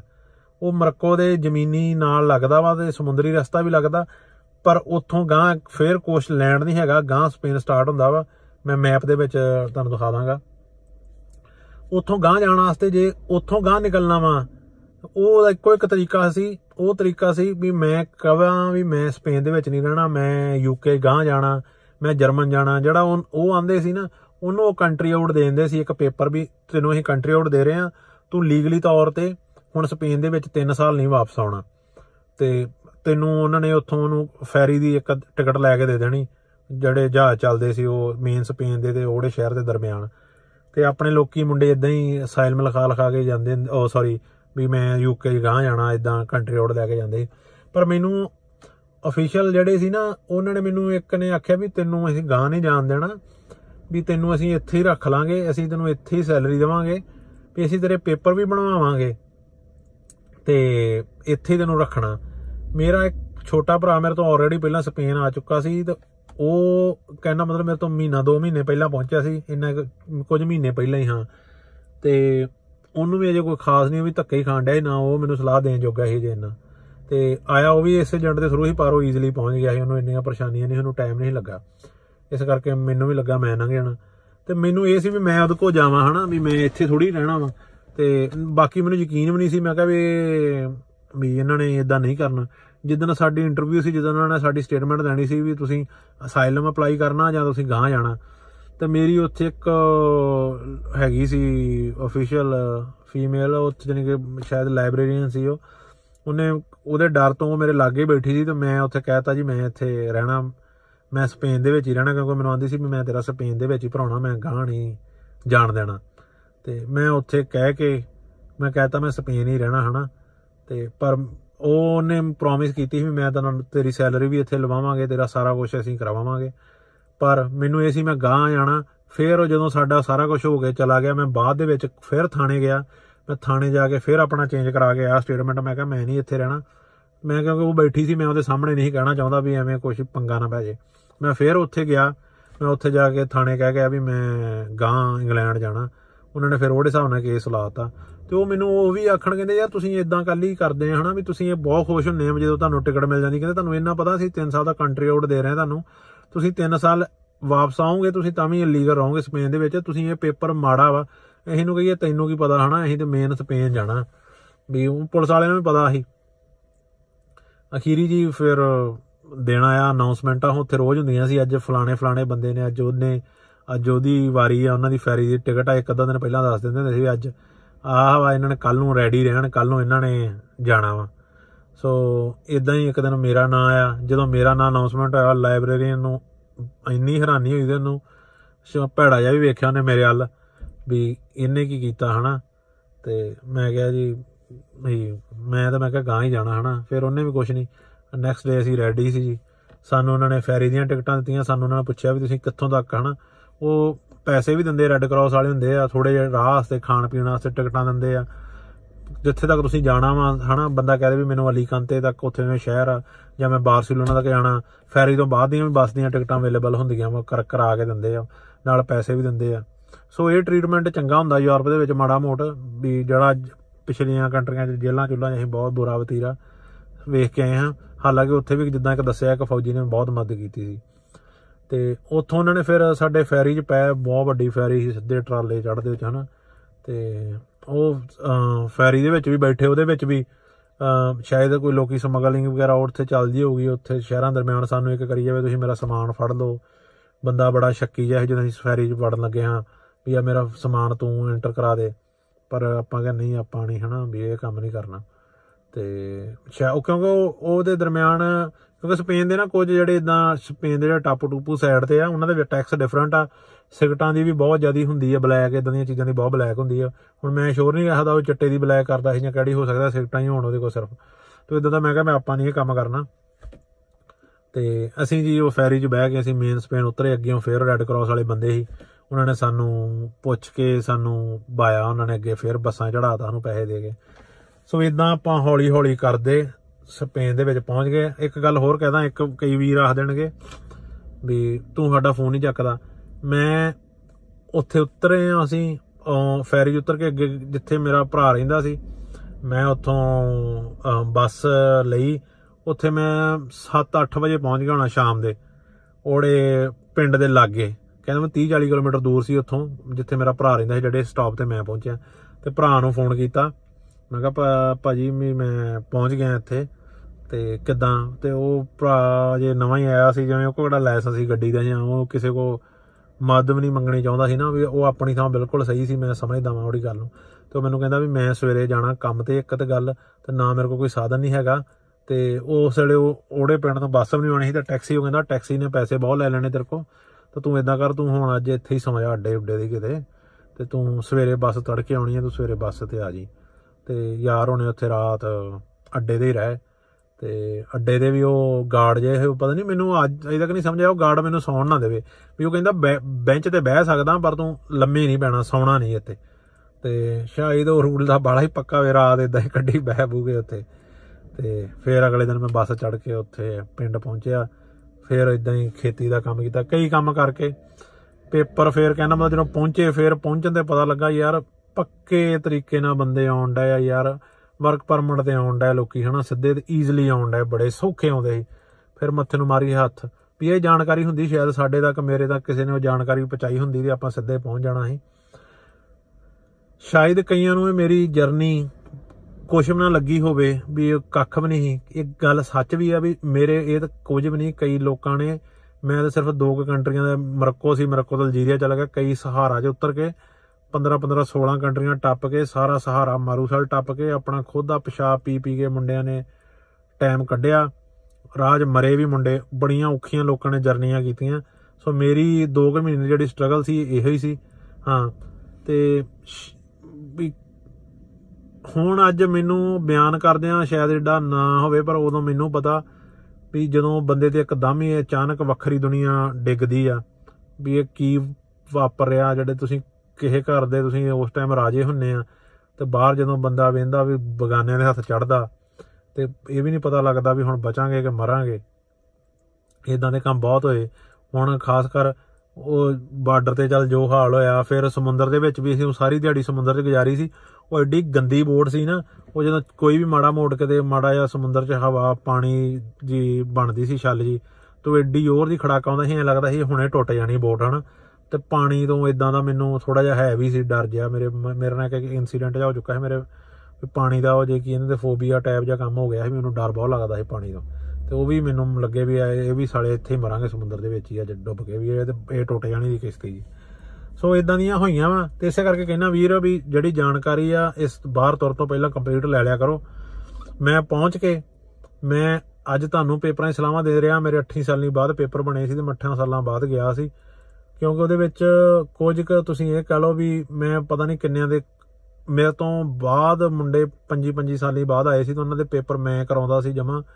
ਮੈਨੂੰ ਪ੍ਰੋਸੈਸ ਦਾ ਸਾਰਾ ਪਤਾ ਸੀ। ਕਿਸਮਤ ਮਾੜੀ ਕਹ ਲਓ, ਇੱਕ ਕੰਮ ਦਾ ਕੰਟਰੈਕਟ ਜਿਹੜਾ ਕੰਮ ਜ਼ਰੂਰੀ ਹੁੰਦਾ ਸੀ, ਉਹ ਮੈਨੂੰ ਮਾੜਾ ਮਿਲ ਜਾਂਦਾ ਸੀ। ਉਹ ਮੈਂ ਨਹੀਂ ਸੀ ਕਿਸੇ ਤਰੀਕੇ ਨਾਲ ਵੈਰੀਫਾਈ ਕਰ ਸਕਦਾ ਵੀ ਇਹਦਾ ਚੰਗਾ ਜਾਂ ਮਾੜਾ, ਉਹ ਮੇਰਾ ਮੈਨੂੰ ਮਿਲ ਜਾਂਦਾ ਸੀ। ਮੈਂ ਪੰਜ ਵਾਰੀ ਪੇਪਰ ਜਮ੍ਹਾਂ ਕਰਾਏ, ਪੰਜਵੀਂ ਵਾਰੀ ਜਾ ਕੇ ਮੇਰੇ ਪਾਸ ਹੋਏ, ਚਾਰ ਵਾਰੀ ਫੇਲ ਹੋਏ ਸੀ।